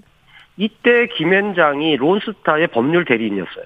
예. 그리고 2003년 7월 15일 날 어, 론스타가 외환은행을 인수하는데 그 직전에 그만두시고 어, 다른 곳으로 옮기시거든요. 그러면 예. 이 기간 동안에 김현장 사람이잖아요. 그렇죠. 국민들이 생각하시기에 이분이 왜 그때 김현장을 갔을까? 이런 논의들이 경제수석을 했기 때문에 이분이 우회적으로 인수할 수 있는 방안들을 관료들하고 논의해서 만들어준 거 아니냐라고 하는 의혹을 충분히 제기할 수밖에 없는 거죠. 아, 그런데 네. 그때 금융 공무원들이 이제 등장을 하는데 네. 지금 기재부 장관 후보자로 후보자로 인사청문회 중인 추경호 의원도 이 당시 금융제도과장으로 네. 론스타의 외환은행 인수의 실무 책임자였던 거거든요. 그렇죠. 감사원 감사결과에서도 어, 나오는 분들인데 그래서 이런 문제에 대해서 지금 정확하게 저희들이 지적을 하고 있는 거고 네. 또 하나는 어, 한 후보자는 그런데 이제 뭐 김현장에서 자기는 그런 일을 한 적이 전혀 없다. 이렇게 지금 완강히 거부를 하고 있는 거예요. 네. 그런데 김현장에서 맡았던 업무는 주로 외국 기업의 국내 진출 절차를 지원하는 거였다. 이렇게 답변서를 보냈는데 네. 그러면은 그 당시에 가장 외국 큰 기업의 국내 진출을 도운 건 딱 그 론스타 하나밖에 없는데 그 론스타를 지원했다고 볼 수밖에 없는 거 아니냐? 라고 계속 질문을 하고 있는데 아니시라고 지금 답변을 하고 있는 겁니다. 아니 보고서를 냈다는데 그 보고서가 정부 입장에서 냈으면 본인한테 도움이 될 텐데 왜 안 내십니까? 아 재판 중이기 때문에 비밀 어, 유지를 해야 된다라고 하는 이유입니다. 그래서 제가 오늘 네. 그러면 만약에 이게 판결문이 나오면 그 판결문을 공개할 수 있겠냐라고 질문을 드렸더니 그것은 뭐 공개할 수도 있을 것 같은데 여러 가지 것들을 좀 살펴봐야 되는 거 아니냐. 제대로 얘기 안 하시나요? 그렇죠. 그래서 이 문제는 국민들이 당연히 알아야 되는 내용이다. 따라서 판결문은 반드시 국민한테 공개하셔라. 라고 다시 재차 질의를 좀 드렸는데 대답은 확실하게 확실하게 대답은 안 하시더라고요. 그래요? 네. 이, 이해 충돌 논란에 대해서 한덕수 총리 후보자 뭐라고 하십니까? 아 본인은 어, 절대로 그런 적이 없다 이렇게 지금 얘기를 하시고 그런데 자, 자료는 제출하지 못하겠다. 네 그렇습니다. 대답도 못하겠다. 네 그래서 제가 어, 공무원 행동 강령이나 이제 5월 19일 되면은 이해 작년에 만들었던 이해 충돌 방지법이 시행이 됩니다. 그러면 이해 충돌 방지법이나 공무원 행동 강령에는 네. 최근 3년간 본인이 했던 민간에서 했던 업무들 내역을 다 공개하게 돼 있어요. 예. 아니 그때 다 공개 총리 되시면 그거 공개하셔야 되는데 왜 지금 청문위원들이 공개해 달라고 하는데 왜 공개를 안 하시냐? 예. 그랬더니 또 이제 지금 공개하는 것은 어, 범위가 어디서 어디까지인지 정확하게 정해주지 않으셔서 그렇다.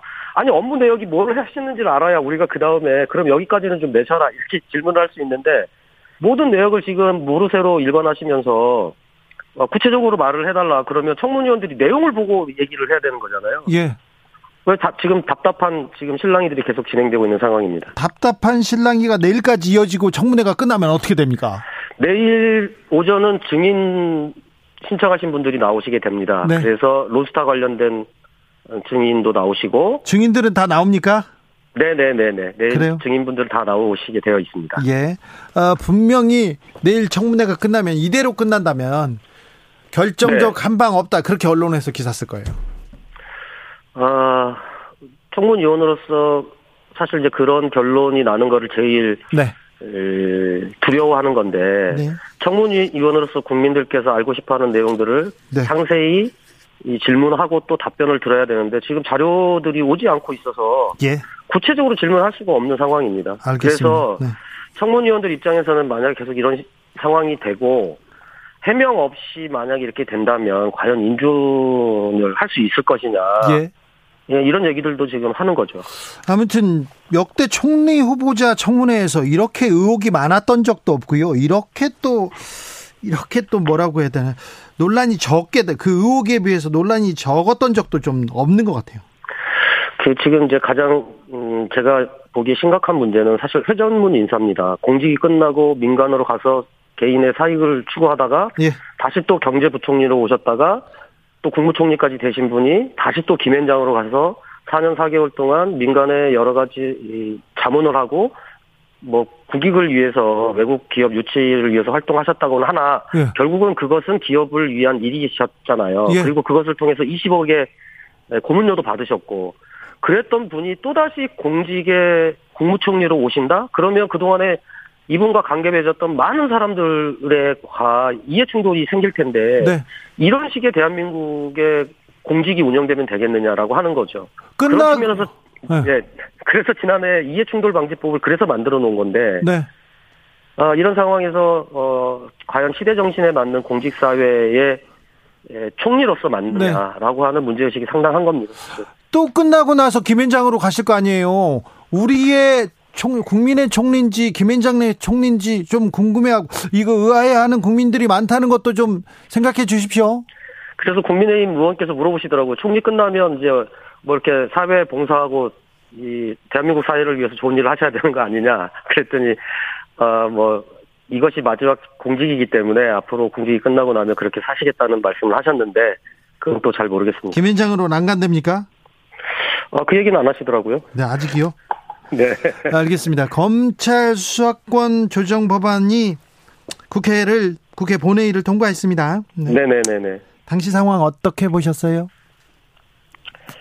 사실 어, 그날 이제 국회의장이 그 단상에 들어오시는 것도 이제 의장실에서 국민의힘 의원들이 좀 막다 보니까 거기서 네. 국회 경호 어 하시는 분들하고 좀 마찰이 있었고 또 의장이 단상에 올라가서 회의를 진행하는데 또 단상에 몰러가셔서 뭐 여러 가지 유탄전도 했고 여러 가지 욕설도 하고 뭐 이런 아, 보이면 안 되는 또 동물 국회 모습을 또 보여드려서 사실 국회의원의 한 사람 한 사람으로서 너무 죄송스럽고 부끄럽게 네. 생각을 합니다. 네. 아 그런데 사실 이 책임은 다 국민의 힘에게 있습니다.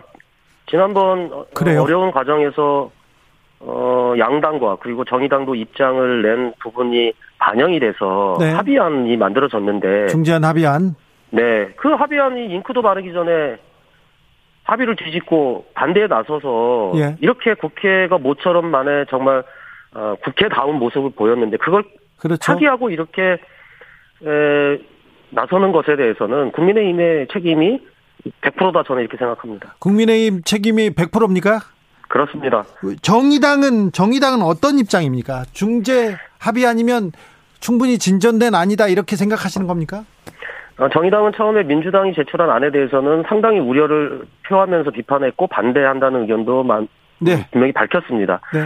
그런데 그 과정에서 정의당도 어, 검수 검찰의 수사 기소 분리는 확고한 정의당의 당론이고 수사기관 간의 견제 균형을 위해서 어, 제도적 장치가 마련돼야 되고 이것을 논의하기 위해서 충분한 숙고 기간 그리고 준비해서 설치해야 된다라고 하는 내용을 밝힌 바 있습니다. 이 내용이 받아들여졌죠? 네, 국회의장의 중재한 합의안으로 받아들여진 것이죠. 네. 물론 모든 것을 다 완벽하게 논의하고 입법했으면 정말 좋았겠으나 네. 어, 부분적으로 부족한 부분은 사개특위를 구성을 해서 6개월 동안 또 충분히 논의해서 네. 입법을 하기로 한 만큼 어, 부족한 부분이 있으나 검찰청장법은 어, 찬성하는 것으로 그래서 대표단 의원단에서 의견을 모았고 의원단에서는 여섯 명 전원이 찬성 표결을 했다는 말씀 드리겠습니다. 정의당 소속 진중권 씨가 네. 아, 정의당 아, 민주당 합당하라 이런 얘기 하던데요. 민주당 이중대 얘기 또 나왔습니다. 아, 참 정의당이 그 어떤 입장에 있어서 편을 든다기보다는 이번 과정은 정의당의 입장을 가지고 네. 국회의장께 구체적으로 중재해 줄 것을 요청을 했고 또 그 중재안이 만들어진 만큼 이 네. 안은 민주당 손을 들어주는 안이 아닙니다. 그런 만큼 진 교수님이 표현하시는 민주당 이중 대표는 적절하지 않다고 저는 생각을 하는 거고요. 네. 그리고 정의당이 항상 제3당으로서 어, 어떤 부분에 대해서 찬성하면 민주당 이중대라고 하고 또 어떤 부분에 대해서 반대하면 국힘 이중대라고 하고 뭐 숙명일 수는 있겠습니다만 네. 이번 과정은 정의당 입장대로 네. 어, 논의하고 수기한 과정들이 반영된 과정이다라는 말씀을 다시 한번 드리겠습니다. 진중권 씨한테도 좀 얘기를 좀 잘하세요. 당원인데. 아, 당원께서 걱정을 많이 하셔서 하시는 말씀이라고 생각을 하는데 꼭 그런 것 같지는 않습니다. 저희는 그렇게 생각해야죠. 예. 차별금지법은 어떻게 되고 있습니까? 차별금지법은 일단 법사위에서 네. 지난달 26일에 공청회 계획서를 일단 가결을 했어요. 예. 그런데 문제는 구체적인 시간과 어, 일정 내용들이 지금 제출이 안 되어 있는 상황이어서 예. 어, 이분들이 지금 하시겠다는 것인지 안 하겠다는 것인지 일단 공청회를 한다는 거는 반가운 일인데 네. 이제 실질적으로 추진해 가는 과정들이 필요한데 아직 그게 구체화되어 있지 않은 상황이어서 네.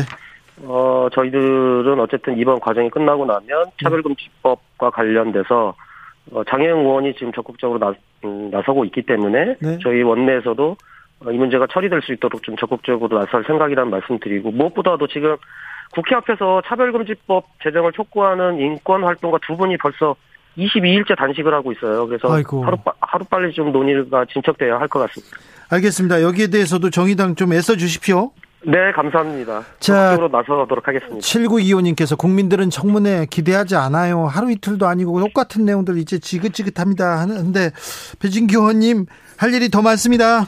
네, 그런 평가가 있, 있은 만큼 더 적극적으로 질문 준비 잘하고 또 네. 국민들께 해소될 수 있도록 청문회에서 노력하도록 하겠습니다. 지금까지 배진교 정의당 원내대표였습니다. 감사합니다. 네, 감사합니다. 정치 피로, 사건 사고로 인한 피로, 고달픈 일상에서 오는 피로. 오늘 시사하셨습니까? 경험해 보세요. 들은 날과 안 들은 날의 차이. 여러분의 피로를 날려줄 저녁 한 끼 시사. 추진우 라이브.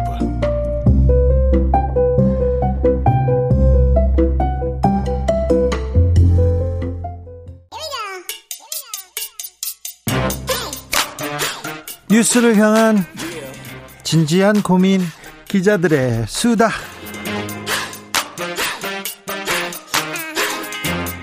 라이브 기자실을 찾은 오늘의 기자는 은지혁이요. 시사인 김은지입니다. 오늘 준비한 첫 번째 뉴스부터 가보겠습니다. 네, 윤석열 정부의 일기 내각 청문회가 오늘부터 시작됐습니다. 이제부터 시작됐어요. 그런데 청문회가 너무 많이 열려가지고 잘 모르겠어요. 조금 집중해야 될 청문회 알려주십시오. 네, 먼저 시사인이 집중하고 있는 후보 먼저 알려드리겠는데요. 알았어요. 집중 보도하고 있습니다.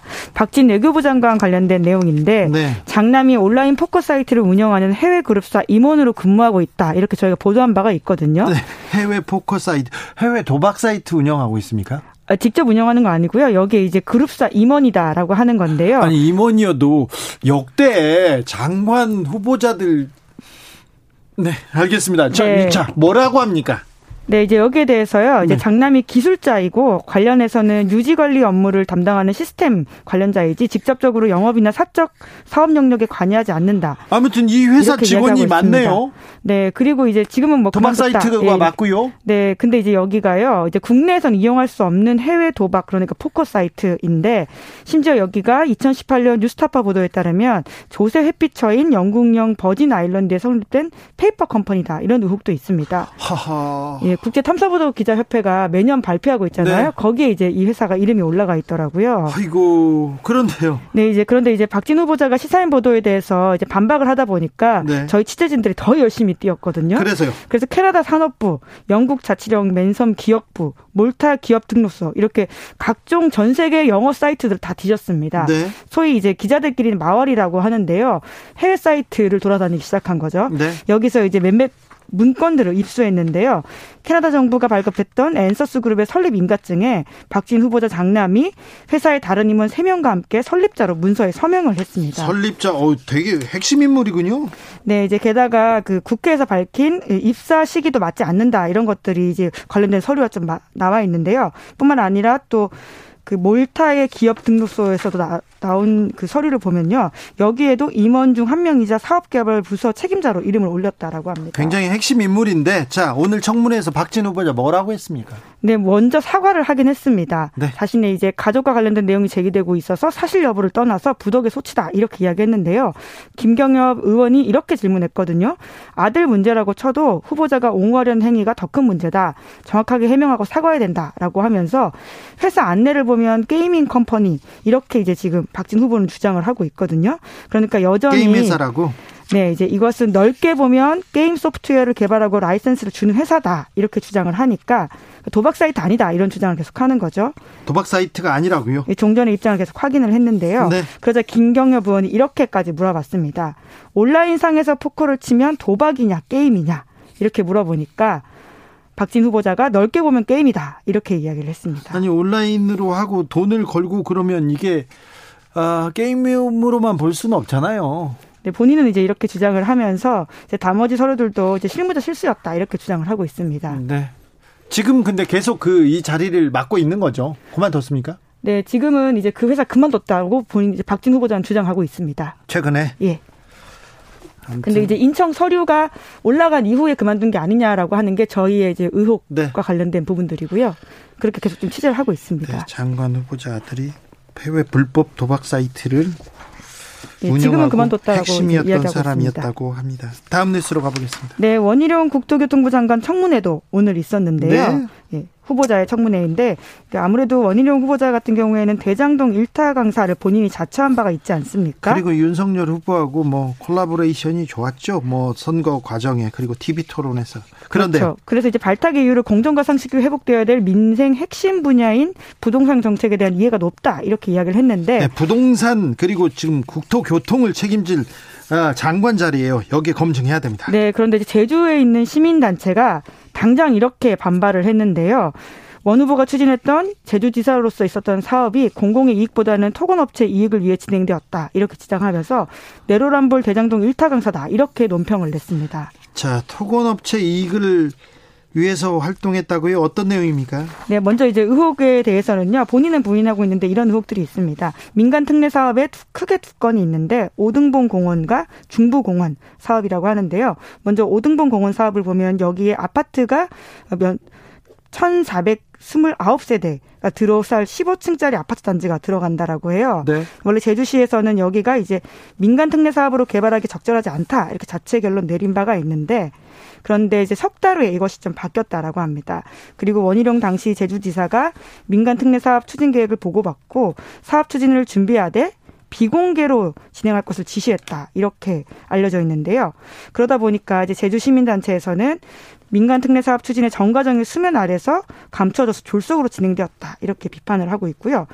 뿐만 아니라 이제 SPC 관련해서 이제 이런 큰 사업을 하다 보면 특수 목적 법인을 만들게 되거든요. 네.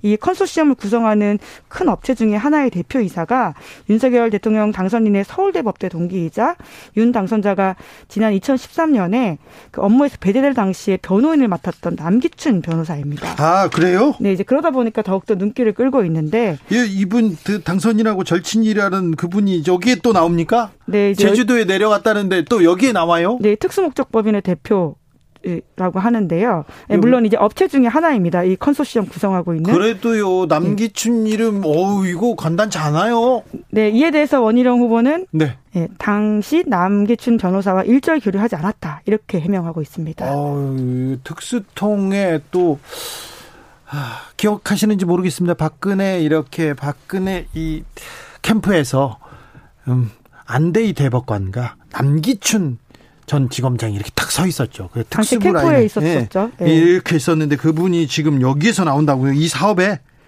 네, 오. 관련자 중에 하나로 지목이 돼서 이름이 있습니다. 네. 또 다른 내용도 있습니까? 네, 중부공원에서도 비슷한 식의 이야기들이 있는데요. 네. 여기에는 또 민간 사업자 컨소시엄에 관련돼서는 제주시 고위 관계자가 있다라고 하는 것인데 어 컨소시엄 구성하고 있는 업체 중 하나의 회장이 제주도의원 출신인데 네. 이 인사가 지난 대선 경선 당시에 원희룡 후보 선거 캠프 고문을 맡았다라고 해요. 네. 이제 그래서 공교롭다라는 지적이 나오고 있는데 네. 원희룡 후보가 그 사람 또한 캠프 고문이었다는 사실을 나중에 알게 됐다 이렇게 선을 긋고 있습니다. 몰랐다고요? 네 그렇게 이야기를 하고 있습니다. 제주도는 다 그냥 다 아시던데. 아시는데 몰랐다고요? 예, 예. 캠프에서 활동하는 것도 몰랐다고요? 이거 네, 나중에 믿어, 알았다라고 하는데요. 이거 믿을 수 있나요? 뭐 본인은 그렇게 주장하고 있는데요. 뭐 이후에 어떻게 더 입증이 될지는 좀 지켜봐야 될 것 같습니다. 이거는 좀 믿을 수 없습니다. 제주도에 그리고 이런 종합건설회사 회장님이 몇 명 없는데 그리고 이런 큰 사업을 하는 분인데 몰랐다 이거를 아, 참. 그리고 네, 그, 식당에서 뭐. 어, 오마카세, 예, 법인카드 논란도 있죠. 있고, 저는요, 국토교통부 장관 후보자인데, 아, 8개월간 20차례 과태료 처분받는 거, 이건 또 좀 이해가 안 됩니다. 저도 사실은 딱지를 좀 끊는 편이에요. 그래서 별로 말 안 하려고 해요. 저도 그런데, 그래도 1년에 몇 번이지, 8개월간 20차례면 운전기사가 그냥 갈 수 없거든요. 밟아 이렇게 얘기했을 수도 있어요. 늦었습니다. 그러면 8개월간 20차 국토교통부 장관 후보자가 교통법규에 대해서는 아무런 문제 의식이 없다는 거이 부분도 조금 생각해 봐야 될 대목 아닌가.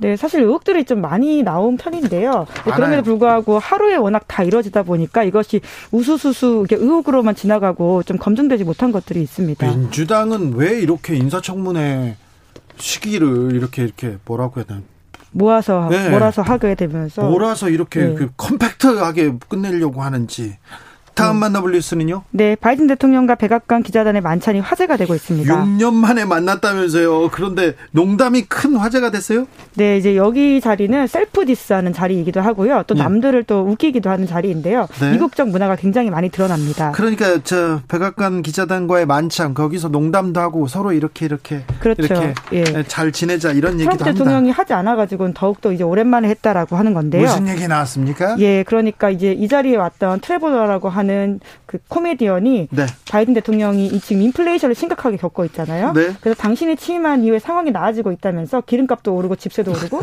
음식값도 오른다. 다 오른다. 이렇게 공격을 했는데요. 자, 그 코미디언이 와가지고 이렇게 농담을 던집니다. 공격합니다. 그럼 바이든이 또 이렇게 맞수를 합니다. 네. 자기한테 박수를 보낸 42%한테 특별한 감사를 드린다. 네. 오늘 밤엔 특히 나보다 지지율이 낮은 유일한 미국인들과 함께 할 수 있어서 정말 기쁘다. 그러니까 나도 지지율 낮지만 너네도 마찬가지다. 이렇게 기자들을 공격하는 거죠. 그렇죠.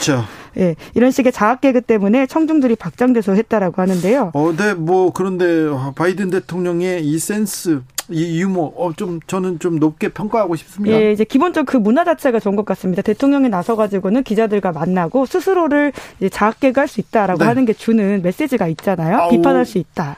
만약에 예. 문재인 대통령이 나, 저 지지율 얘기하면서 저보다 신뢰도 낮은 기자들 얘기 나왔으면 어떻게 나왔을까요? 아, 보수 언론이 어떻게 나왔을지, 네.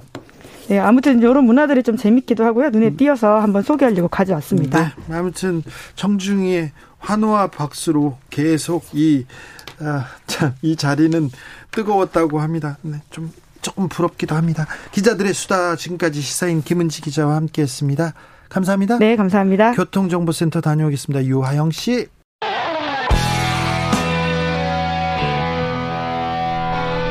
스치기만 해도 똑똑해진다. 드라이브 스루 시사 주진우 라이브.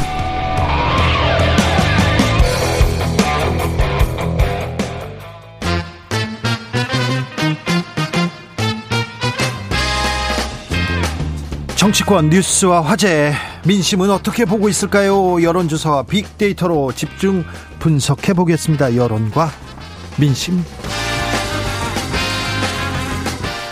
이강윤 한국사회 여론연구소 소장 어서 오세요. 안녕하세요. 전민기 한국인사이트 연구소 팀장 어서 오세요. 네, 반갑습니다. 네. 잘 보내고 계시, 계시죠? 자, 오늘 인사청문회 어떻게 보셨습니까? 한덕수 총리 후보자 인사청문회 어떤 생각 들던가요? 그 제기된 의혹들에 대해서 네. 후보자가 아니다. 이게 맞다. 자기 주장을 조목조목 말은 했는데 네. 무슨 근거나 팩트는 없이 네. 그건 그거 잘못된 거다. 내 말이 맞다. 이렇게 하고 나면 그, 물은 측에서 한 번 더 쳐. 그랬어야 되는데 그게 별로 없었어요. 없었어요? 그러니까 일방적인 해명. 그래서 보는 분들은 뭐가 풀리지? 뭐가 왜 계속 남지? 그래서 내일도 좀 지켜보긴 해야겠는데 오늘 한 걸로 봐서는 썩 준비가 좀 덜 된 게 아닌가. 숫자는 많았지만 네. 공격의 내용이나 검증의 강도는 약했다. 아니 청문회에 나선 사람들은 다 기억에 나지 않습니다. 잘 모릅니다. 그 자료는 없습니다. 이렇게 해서 음. 뒤로 이렇게 물러서길 마련인데 예. 그럴 때 이제 뭐 누군가 들이대야죠. 들이밀어야죠. 그렇죠. 이 자료를 그리고 내용을 그냥 막연히 이랬던 거 아닙니까는 검증이 아니에요. 그건 네. 청문이 아니고요. 이러이러하던데 왜 이렇게 말씀하십니까? 라고 했었어요. 대표적인 게 한국 사회는 외국 자본에 대해서 너무 국수주의적이다. 그럼 이 말을 그때 왜 했고 그 말이 론스타에 어떻게 악용될 수도 있다는 것을 정녕 모르셨습니까? 그것의 문제점이라도 지적을 했어야죠. 그렇죠. 그 론스타 문제에 대해서 그때 당신의 입장이 뭐였는지 보고서를 어떻게 냈는지 그렇죠. 그리고 그 로펌인 김현장에서는 어떤 반응이 있었는데 그때 당신이 뭘 하셨습니까? 그때 로, 론스타가 김현장에다가 법률 대리 의뢰를 했잖아요. 예. 그 즈음에 한덕수 전 총리는 거기 재직을 했었고요. 예. 물론 변호사, 법률가는 아닙니다만 네. 그거에 대해서 견해 의견서도 써줬다는 거 아닙니까? 그렇죠. 그 의견서 그럼 그걸 봤어야죠. 그렇지 못했잖아요. 그래서 그러면 청문회가 조금 약간 맹탕 이랬습니까? 글쎄요. 국민들 기대치에는 조금 못 미치지 않았겠느냐라는 겁니다. 국민들이 한덕수 후보자, 오, 그런데 의혹이 너무 많아 해서 부정적인 여론이 굉장히 높더라고요. 네. 두 가지 불러드리겠습니다. 우선 중앙일보가 갤럽에 의뢰해서 봤더니 3주 사이에 무려 적합하지 않다라는 의견이 12%포인트 이상 급등했다고 할 수 있습니다. 중앙일보 갤럽은 부적합 37, 적합 30. 네. 오늘 저희가 TBS 의뢰 조사받아서 오늘 발표인 거에 따르면 한 총리 후보자 적절하다 37, 부적절하다 나는 반대다 46. 그래서 지난 3, 3주 전 20일 전에 비해서 약 11%포인트 올랐습니다. 상당히 큰 변화라고 볼 수 있습니다. 그렇습니다. 지금 사실 총리 후보 인사청문회에 대해서 국민적 관심이 확 끌어오르지는 않았어요. 다른 네. 문제 때문에. 네네. 네. 그런데도 불구하고 국민들이 어 이거 좀 이상한데 어 이거 부정적인데 이런 얘기 3주 20일 사이에 이해 충돌 그다음에 그림 판매 공사 구분이 조금 부족했던 거 아니냐. 그리고 론스타 그다음에 고액 자문료라고 하죠. 네. 고문. 그것들이 한꺼번에 그렇게 집중적으로 보도가 되지 않았음에도 불구하고 네. 시민들 여론에서는 꽤 입초시에 올랐다. 그리고 부정적인 기류가 형성되고 있다. 이게 팩트인 것 같습니다. 빅데이터로 봅시다. 네, 그 한덕수 총리 후보 관련해서 이제 한 달 언급량이 4만 9천 건인데 최근 일주일은 9천 건으로 줄어들게 돼요. 그러니까요. 의혹은 계속 제기되는데 그래프의 관심도는 쭉 떨어지고 관심은 있습니다. 떨어져서 관심은 다른 데가 있었어요. 예, 네, 검찰 수사권 관련돼서. 예. 근데 이제 이게 그렇다고 이제 국민의힘에게 어떤 타격이 없는 건 아닙니다. 이따가 이제 그 당에 대한 어떤 반응을 보면 네. 아실 수가 있는데 어, 한 달 언급량 중에서 이제 감성어가 최근에 20대 77까지 올라갔다. 예. 이미지는 부정적으로 바뀌었다. 예. 그러니까 원래는 35대 60이었거든요. 예. 그러니까 계속 의혹이 들리니까 아, 이 네. 사람 문제 있나 보다라고는 하는데 언급량은 떨어지고 있다라는 거는 이미지는 나빠지지만 그렇게 국민들이 관심을 가질 쪽으로 불이 붙진 않고 있다. 저는 좀 이렇게 봐야 될 것 같아요. 그렇게 봐야 되겠네요. 예, 예. 그래서 보통 이제 뭐 어, 정상적이다, 화이팅이라는 단어 아주 작게 있고요. 다 빨간 단어입니다. 이거는 부정적인 인식이 높아졌다. 이렇게 네. 좀 평가가 됩니다. 네. 한덕수 총리 후보자에 대한 부정적인 인식이 높아졌습니다. 자, 근데 조금 전에 말씀드린 거 개요를 꼭 불러드려야 되죠? 그거. 그, 그, 그 개요는 조금 이따가 불러주셔도 될 것 같아요. 예. 그런데 예. 한덕수 총리 후보자에 대한 부정적 인식 높아지고 있어요? 네. 그런데 그 윤석열 당선인에 대한 기대감도 낮아지고 있어요. 그냥 부정적 인식 높아지고 있어요. 근데 민주당에 대한 부정적 인식 더 높아지고 있더라고요. 그렇습니다. 예, 총체적으로 지금 어떻게 보이는 거예요? 굉장히 혼란스러워요. 네. 지방선거 이슈가 하나 있고 네. 검찰 아, 저 이 말을 꼭 드려야 되겠네. 네. 검수 완박이라고 흔히들 모든 언론이 다 쓰고 심지어 민주당도 이렇게 말을 하는데 네. 이건 부정확한 명명입니다. 네. 정확히 하자면 검찰 수사권, 수사권 축소 또는 이관 네. 분리 이 네. 정도가 맞는 건데 그래서 저희는 수사와 기소권 분리라고 꼭 여론조사할 때도 묻곤 하는데 그 트랙이 하나 있고 그다음에 이게 처리되는 과정에서 박병석 의장 중재안이 엎어졌다 맺혔다 이렇게 됐잖아요. 네. 그리고 또 한 가는 민영배 의원을 기획 탈당시킨 거. 네. 그거에 대한 여론은 굉장히 좋지 않습니다. 이런 것들이 뭉뚱그려져 있는데 당 정당 지지율을 보면 우선 KSO와 개요는 조금 이따 함께 묶어서 말씀드리겠습니다. 국민의힘 44.3, 민주 32.6. 오, 약12% 포인트 차이가 나는데 물론 오차범위 바뀌어요. 네. 근데 지난주에 비해서는 물론 지난주는 저희는 경기도만 따로 물었습니다만 그때는 이렇게 차이가 나지 않았어요. 35%대로 거의 비슷했어요. 동률이었어요. 1% 포인트 이내였는데 오차범위 아니었습니다. 네, 무려 지금 11% 포인트나 차이가 나고 자, 리얼미터가 조사한 걸 보면 국민의힘 47.5, 민주당 40.4, 약 7%포인트 차이입니다. 여기도 물론 오차범위 바뀝니다. 네. 그럼 한 주 사이에 무슨 일이 있었는데 이렇게 크게 떨어졌느냐? 일단 국민의힘과 안철수 대표가 이끌던 국민의당 이 합당한 효과가 조금 늦게나마 일부 반영되고는 있다. 국민의당이 적어도 4 내지 5%포인트의 합산 효과는 있을 겁니다. 그런데 그거 하나 가지고는 다 설명이 되지 설명 안 않고요. 돼요. 사람들이 지금 합당했는지 잘 모릅니다. 네, 그건 또 그렇게 큰 관심도 아니었고 네, 예견됐던 네. 바고 어쨌거나 검찰 수사 기소권 분리 과정에서 국회에서 굉장히 또 동물국회니 몸싸움이 있었는데 네. 그런 일이 생기면 전후 관계를 명확히 따지기보다는 거대 다수당에게 일단 책임을 돌립니다. 그렇죠. 왜 저런 꼴이 생기는 거지? 예. 에다가 민주당조차도 검수 완박이라는 표현을 쓰니 마치 박탈이라 하면 원래 얘한테 줘야 하는 건데 억지로 뺏는 듯한 이미지를 주거든요. 그 단어에 주는 단어가 주는 어감이 굉장히 큽니다. 네, 그래서 저희가 못했어요. 검수 완박을 써서 물어보는 것과 수사 기소권 분리라고 해서 물어볼 때는 차이가 납니다. 네. 응답에서도. 음. 자,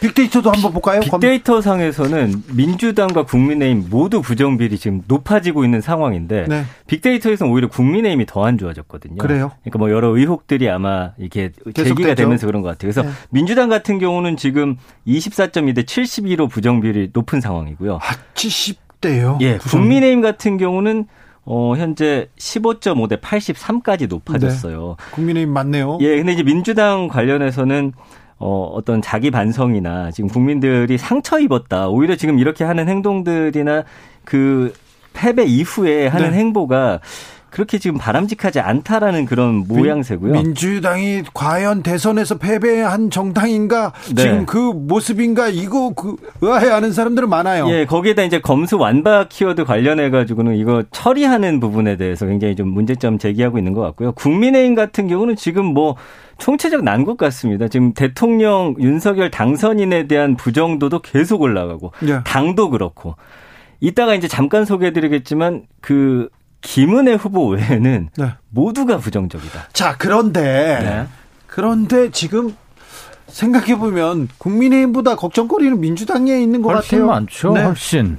일단 대선이라는 굉장히 중요한 정치적 모멘텀에서 잃었고 졌죠. 그 이후에 민주당이 지도력을 상실한 채 중앙 제어가 되질 않고 일테면 음. 서울시장 후보 공천 과정에서 여실히 드러났거든요. 예. 아니 우리 집안 대표로 나갈 아이를 꿀밤을 계속 때리다가 그렇죠. 너 앉아 그러다 너 또 해볼래? 이거는 이미 선거도 하기 전에 아주 꼴이 사나워졌고요. 지도력을 진짜 저 지도력 정치력 다 없었어요. 대선 패배 이후에 수습 네. 과정이 없었다는 점 이건 네, 네. 아주 치명적인 거고요. 아까 제가 방송 여기 KBS 오다가 이전에 김용남 최민희 전 의원 네. 두 분이 그 재밌잖아요. 그렇게 네. 둘이 막 그때 김용남 전 의원께서 국힘이 민주당보다 한 15% 포인트 이상 차이 나게 이긴다라고 발언하시는 걸 들었는데 제가 취합해 본 최근 거에는 이렇게 큰 차이 난 건 없었어요. 네네. 네. 아마 김 전 의원께서 살짝 착각하신 네네. 것 같기도 하고. 예. 개요? 네. 말해야죠. 부탁 부탁드리겠습니다. 네. 우선 리얼미터 거요. 네. 4월 25일부터 29일까지 전국 18살 이상 유권자 2,516명. 여기는 여러 날 하니까 샘플이 큽니다. 네. 5.7% 응답률이고요. KSOI 건은 그저 외워야 돼요. 저희 건데도 헷갈려요. TBS 의뢰로 전국 만 18살 이상 성인 남녀 1,012명 4월 29일 30일 이틀간 네. 조사했습니다. 응답률 7.4%. 갤럽이요? 갤럽은 중앙일보 의뢰를 받아서 역시 같은 날 4월 29일 30일 이틀간 조사했고요. 서울 1,006명, 1,006명, 경기 1,058명, 인천 853명 대상으로 전화 면접 방식 조사했습니다. 보다 자세한 사항은 하세요. 중앙선거 여론조사 심의위원회 홈페이지 참조하시면 됩니다. 예. 참 이걸 읽어줘야 되는 게 너무 싫은데요. 어쩔 수 없습니다. 자, 김은혜 얘기를 해보자고 했는데 김동연 음. 민주당 국민의힘 김은혜 이 두 분의 지금 아, 치열한 접전을 벌이고 있어요. 근데 빅데이터는 어떻게 봐요? 이번 주에 처음으로 네. 김동연 후보 그다음까지 이제 김은혜 후보가 50%의 긍정 비율을 나타내면서 압도적으로 민주당 후보들은 다 이제 부정이 높았거든요. 네. 이번에 역전을 당합니다. 김동연 후보 같은 경우가 65%의 긍정 비율로 올라왔어요. 네. 그리고 이제 김은혜 후보 같은 경우는 54%. 둘 다 이례적으로 긍정이 높은데요. 네. 그 지금 사실 다른 쪽으로 어떤 의혹이나 이런 것들이 제기되다 보니까 상대적으로 이쪽에서의 어떤 뭐 비리나 의혹 이런 것들이 지금 터져 나오지 않는 것 때문인 것 같기도 하고요. 네. 지지하시는 분들이 지금 상대방을 깎아내리기보다는 지금 접전이다 보니까 내 편을 더 끌어들이기 위해서 좀 긍정적인 글들을 좀 많이 올리고 계시더라고요. 그래서 김은혜 후보 같은 경우 한 달에 7만 3천 건, 김동연 후보 3만 7천 건, 두 배 정도 차이가 있는데 김동연 후보에 대한 관심도가 계속해서 높아지고 있는 그런 상황이고요. 네. 두 후보에 대한 감성 을 보면 김은혜 후보 같은 경우는 경쟁력이 있다, 지지한다, 잘한다, 응원하다, 낫다, 도덕적이다 이런 단어가 보이고요. 예. 김동연 후보 같은 경우는 새롭다, 일을 잘할 것 같다, 네. 잘한다. 어, 지지한다. 어, 기적이다. 적합하다. 대박이다. 이런 키워드들이 지금 등장을 하고 있습니다. 참 그런데 여론조사로 보면요. 네. 중앙일보 갤럽 조사 아까 조금 전에 말씀드렸죠. 김은혜 42.7, 김동연 42.6. 딱 붙었어요. 0.1% 포인트 차이는 그냥 뭐 동률이라고 네. 당연히 생각해야 되고요. 의외로 선전한다고 볼 수 있고 김은혜 후보가. 왜냐하면 약 한 달 전쯤에 끝났던 대선에서는 윤석열 후보가 이재명 후보 졌잖아요. 네. 근데 명백한 연장전 맞아요. 윤석열의 대리인 김은혜, 네. 이재명의 앞 대리인 김동연인데 오늘도 윤석열은 김은혜 옆에 서 있습니다. 같이 일산 어디 갔죠? GTX인가 뭐, 뭐 그거 수원도 한다고. 같이 갔고요. 예, 예, 예. 대통령 당선인은 현역 현지 공무원이 아니기 때문에 정치 중립의 의무가 없다 그러대요. 아, 그리고 처음 알았어요. 그런데 김동연 후보는 아직 이재명 후보가 받았던 지지율을 온전히 흡수하지는 못하고 있다. 네. 그건 일정 부분 맞을 거예요. 그게 이재명과 김동연의 차이이기도 하고. 네. 그런데 이제 지원 유세 같은 거에 합류하게 된다면 좀 변동 여지가 있겠죠. 네. 윤석 아저 저 김은혜 후보에게는 윤석열 심 이른바 윤심이라는 게 좀 실려 있을 있죠? 겁니다. 대리인 또는 파견자니까 네. 게다가 이른바 rising power 떠오르는 권력 아니겠습니까? 네. 어쨌거나 지지율을 떠나서 곧 취임하는 효과도 있을 거고요. 네. 그래서 여기는 야 이건 정말 지켜봐야 된다. 지켜봐야 되는데 지금 음. 추세상 김은혜가 치고 올라갑니까? 그렇습니다. 네. 자, 민주당이 경기도를 경기도 선거를 어떻게 치를지 초미의 관심사가 될 것 같습니다. 만약에 경기도는 놓친다면 네. 국, 의석수는 굉장히 많음에도 불구하고 국정 주도력은 현격히 약화될 소지가 크습니다. 또 선거 패배 때문에 민주당 지도부가 또 한 번 몸살을 알아야 되거든요. 네. 네. 서울을 얘기 안 하고 경기도를 얘기하고 있습니다. 자, 그런데요. 또 뜨거워지는 또 뜨거워지는 곳이 있습니다. 재보궐 선거.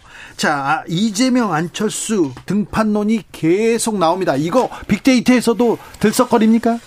근데 아직까지는 사실 두 사람에 대한 이야기가 그렇게 많이 나오지 않아요. 아, 그리고 투표에 대해서 일, 선거에 대해서 그리고 일단 두 사람 나오는 것 자체에 대해서 좀 부정적인 그런 여론이 좀 더 높게 잡히고 있습니다. 부정적입니까? 예, 왜냐하면 이제 대선 끝나지도 얼마 안한 상황에서 네. 사실은 네. 조금 더 어, 이따 등판하지 않을까라는 그런 반응들이었는데 두 사람 모두 지금 부정적인 비율이 최근에 그렇습니다. 그러니까 대선 후보였을 때 빼고서 최근에 봤을 때는 70%까지 올라왔다는 건 그냥 일반적인 부정 비율이긴 하지만 어쨌든 두 사람의 출마를 그렇게 반갑게 보지는 않는 듯한 지금 분위기가 형성이 되고 있습니다. 정치권에서 이 문제 매우 뜨거운데요. 네. 안철수, 이재명 두 사람에게 필요한 건 당권입니다. 당권. 네. 당대표로 가는 길에 의원 국회 입성하는 것은 의미를 갖죠. 특히 중앙정치와는 관련이 없었던 이재명 후보겐 더욱 그러할 겁니다. 그런데 만약에 인천 계양 송영길 의원 사퇴로 자리가 빈 그곳으로 간다면 조금 명분이 떨어진다. 그렇죠. 이런 건 당연히 있을 수 있겠죠. 그렇죠. 더군다나 여러모로 봐서 자기가 성남시장도 했고 현 거주지도 분당이니까 김은혜 의원이 갖고 있던 분당 갑 여기로 가는 게 좋아 보이긴 한데 지난 대선에 여기에서 10% 포인트 이상 졌어요. 네. 분당 가불만 윤석열 후보가 이재명 후보를 크게 이겼습니다. 경기도에선 다 졌는데. 네, 분당에서도 그 동네가 가장 판교 분당 이렇게 섞여 네. 있는 데거든요. 가장 부자 동네라고 하죠? 부자인지는 모르겠고요. 네. 그리고 안철수, 이재명이 만약에 분당갑에서 붙는다면 이건 정말 경기도지사 선거에 버금가는 전 국민적 관심을 모을 수 있는 빅 이벤트인데 네. 서로 비껴가면 안철수는 분당 갑으로 가고 이재명은 인천 계양으로 간다면 비껴간다. 별 정치적 의미가 없어요. 네. 그리고 그렇게 해서 배지를 단들 그게 파급력이나 소구력을 얼마나 가질 수 있을까? 그렇죠. 저는 그래서 특히 이재명 후보가 만약에 인천으로 간다면 이건 명분을 좀 더 확실히 쌓거나 다시 한번 생각할 필요도 있겠다. 그러나 분당 갑에서 안철수와 이재명이 붙는다면 이건 두 사람 사이에 또는 두 당 사이에 양보할 수 없는 총력전이 되겠죠. 해야겠죠. 네. 왜요? 네. 그런 카드가 성사가 될까요? 저는 분당갑에서 붙을 일은 거의 없다고 봅니다. 그래요? 네. 그렇다고, 이재명 후보가 거기로 나올 것 같지는 않습니다. 그렇다고 개항으로 갈까요? 그게 별 뒷맛이 안 좋은 카드거든요. 예, 대선 후보인데요. 그리고 뭐 국민적 지지. 그리고 당 대표가 되는데 꼭 인천 개항을의 배지가 그렇게 필요한 건 아닙니다. 만약에 한다면. 네네. 오늘부터 아, 마스크 실외에서 쓰지 않아도 됩니다. 근데 이 부분에 대해서 인수위에서 조금 반, 뭐 반대 의견을 냈어요. 그런데 아, 국민의힘에서 선거 운동할 때는 마스크 벗어도 되는 거 아니냐, 시간도 제한 풀자 이렇게 얘기하다가 지금 마스크를 가지고 한판 붙긴 했습니다. 자, 마스크를 야외에서 벗는 거에 대해서 빅데이터는 어떻게 보고 있어요? 지금 이 마스크 벗는 것과 관련해서는 국민의힘이 좀 더 비판을 많이 받고 있습니다. 이게 그래요? 사실은 뭐 국민들 입장에서는 빨리 벗고 싶다라는데 이 어떤 공감대가 형성이 돼 있었는데 그리고 자기네들이 벗자고 했으니까. 예, 근데 그거를 마치 자신들의 몫으로 가져가려고 하는 듯한 그런 분위기를 별로 좋게는 안 봐요. 그러나 막상 또 벗으려니까 오늘 보시면 밖에서 그렇게 벗으신 분들 많이 못 보셨을 거예요. 열에 여덟 아홉은 썼습니다. 예. 그래서 이 노마스크 관련해서는 38.7 대 50인데 굉장히 벗고 싶어 했는데 막상 벗으라고 하니까 감염 위하, 위험, 논란, 부작용, 어, 그 다음에 우려. 막상 내가 먼저 벗기는 쉽지 않은 듯한 분위기가 타인의 지금. 시선. 예. 네. 근데 어쨌든 이 관심도 자체는 뭐 일주일에 10만 건이 넘으니까 어, 엄청 관심이네요. 오늘 다른 이슈들을 해서 그래서 자 남들이 벗는 거 한번 기다려 보자. 네. 어, 반 이상이 벗으면 나도 벗겠다. 네. 이런 분위기예요. 저는 벗고 조금 걷기도 했어요. 그러다 그러다가 조금 썼어요. 서로 네. 남이 먼저 벗기를. 아니요, 저는 벗고 다니 벗고 어, 커피를 들고 걸으니까 너무 좋더라고요. 네, 그렇긴 한데 이게 또 실내에서는 껴야 하는 아직 그런 게 좀 많아서 당분간은 계속 끼실 것 같고 좀 더워지고 그러면 맞아요. 네, 그500 음. 며칠간 마스크에 익숙해 있다가 해제됐다고 갑자기 네. 바뀌는 것도 쉽지는 않을 것 저는 같아요. 저는 코로나 시대 전에도 썼어요. 그래? 네. 개인 위생을 위해서? 아니요, 개인 위생은 아니까 부끄러워서요. 자꾸 쳐다보니까요. 에이, 참. 네. 유명세 때문에. 아, 네. 네. 아, 그런데. 헤어스타일을 이, 바꾸세요. 이 부분이 네. 이제, 이제 코로나에, 코로나에서 이제 우리가 좀 벗어나는 듯한 이런 그, 느낌이 그런 네. 조처들이 하나씩 둘씩 나옵니다. 지금 확진자도 떨어지고 맞습니다. 이게 예. 좀 국민들한테 굉장히 관심이 있네요. 이게 그렇고요. 사실은 코로나 처음 발발했을 때 사실은 이런 거에서 정책이 어떻게 나오느냐에 따라서 그 당이라든지 아니면 대통령에 대한 긍부정이 막 왔다 갔다 했어요. 그러니까요. 잘하는 것 같으면 긍정이 확 올라가고 좀만 아니다 싶으면 부정이 내려왔어요. 근데 이제 지금은 그 단계 넘어가서 아하.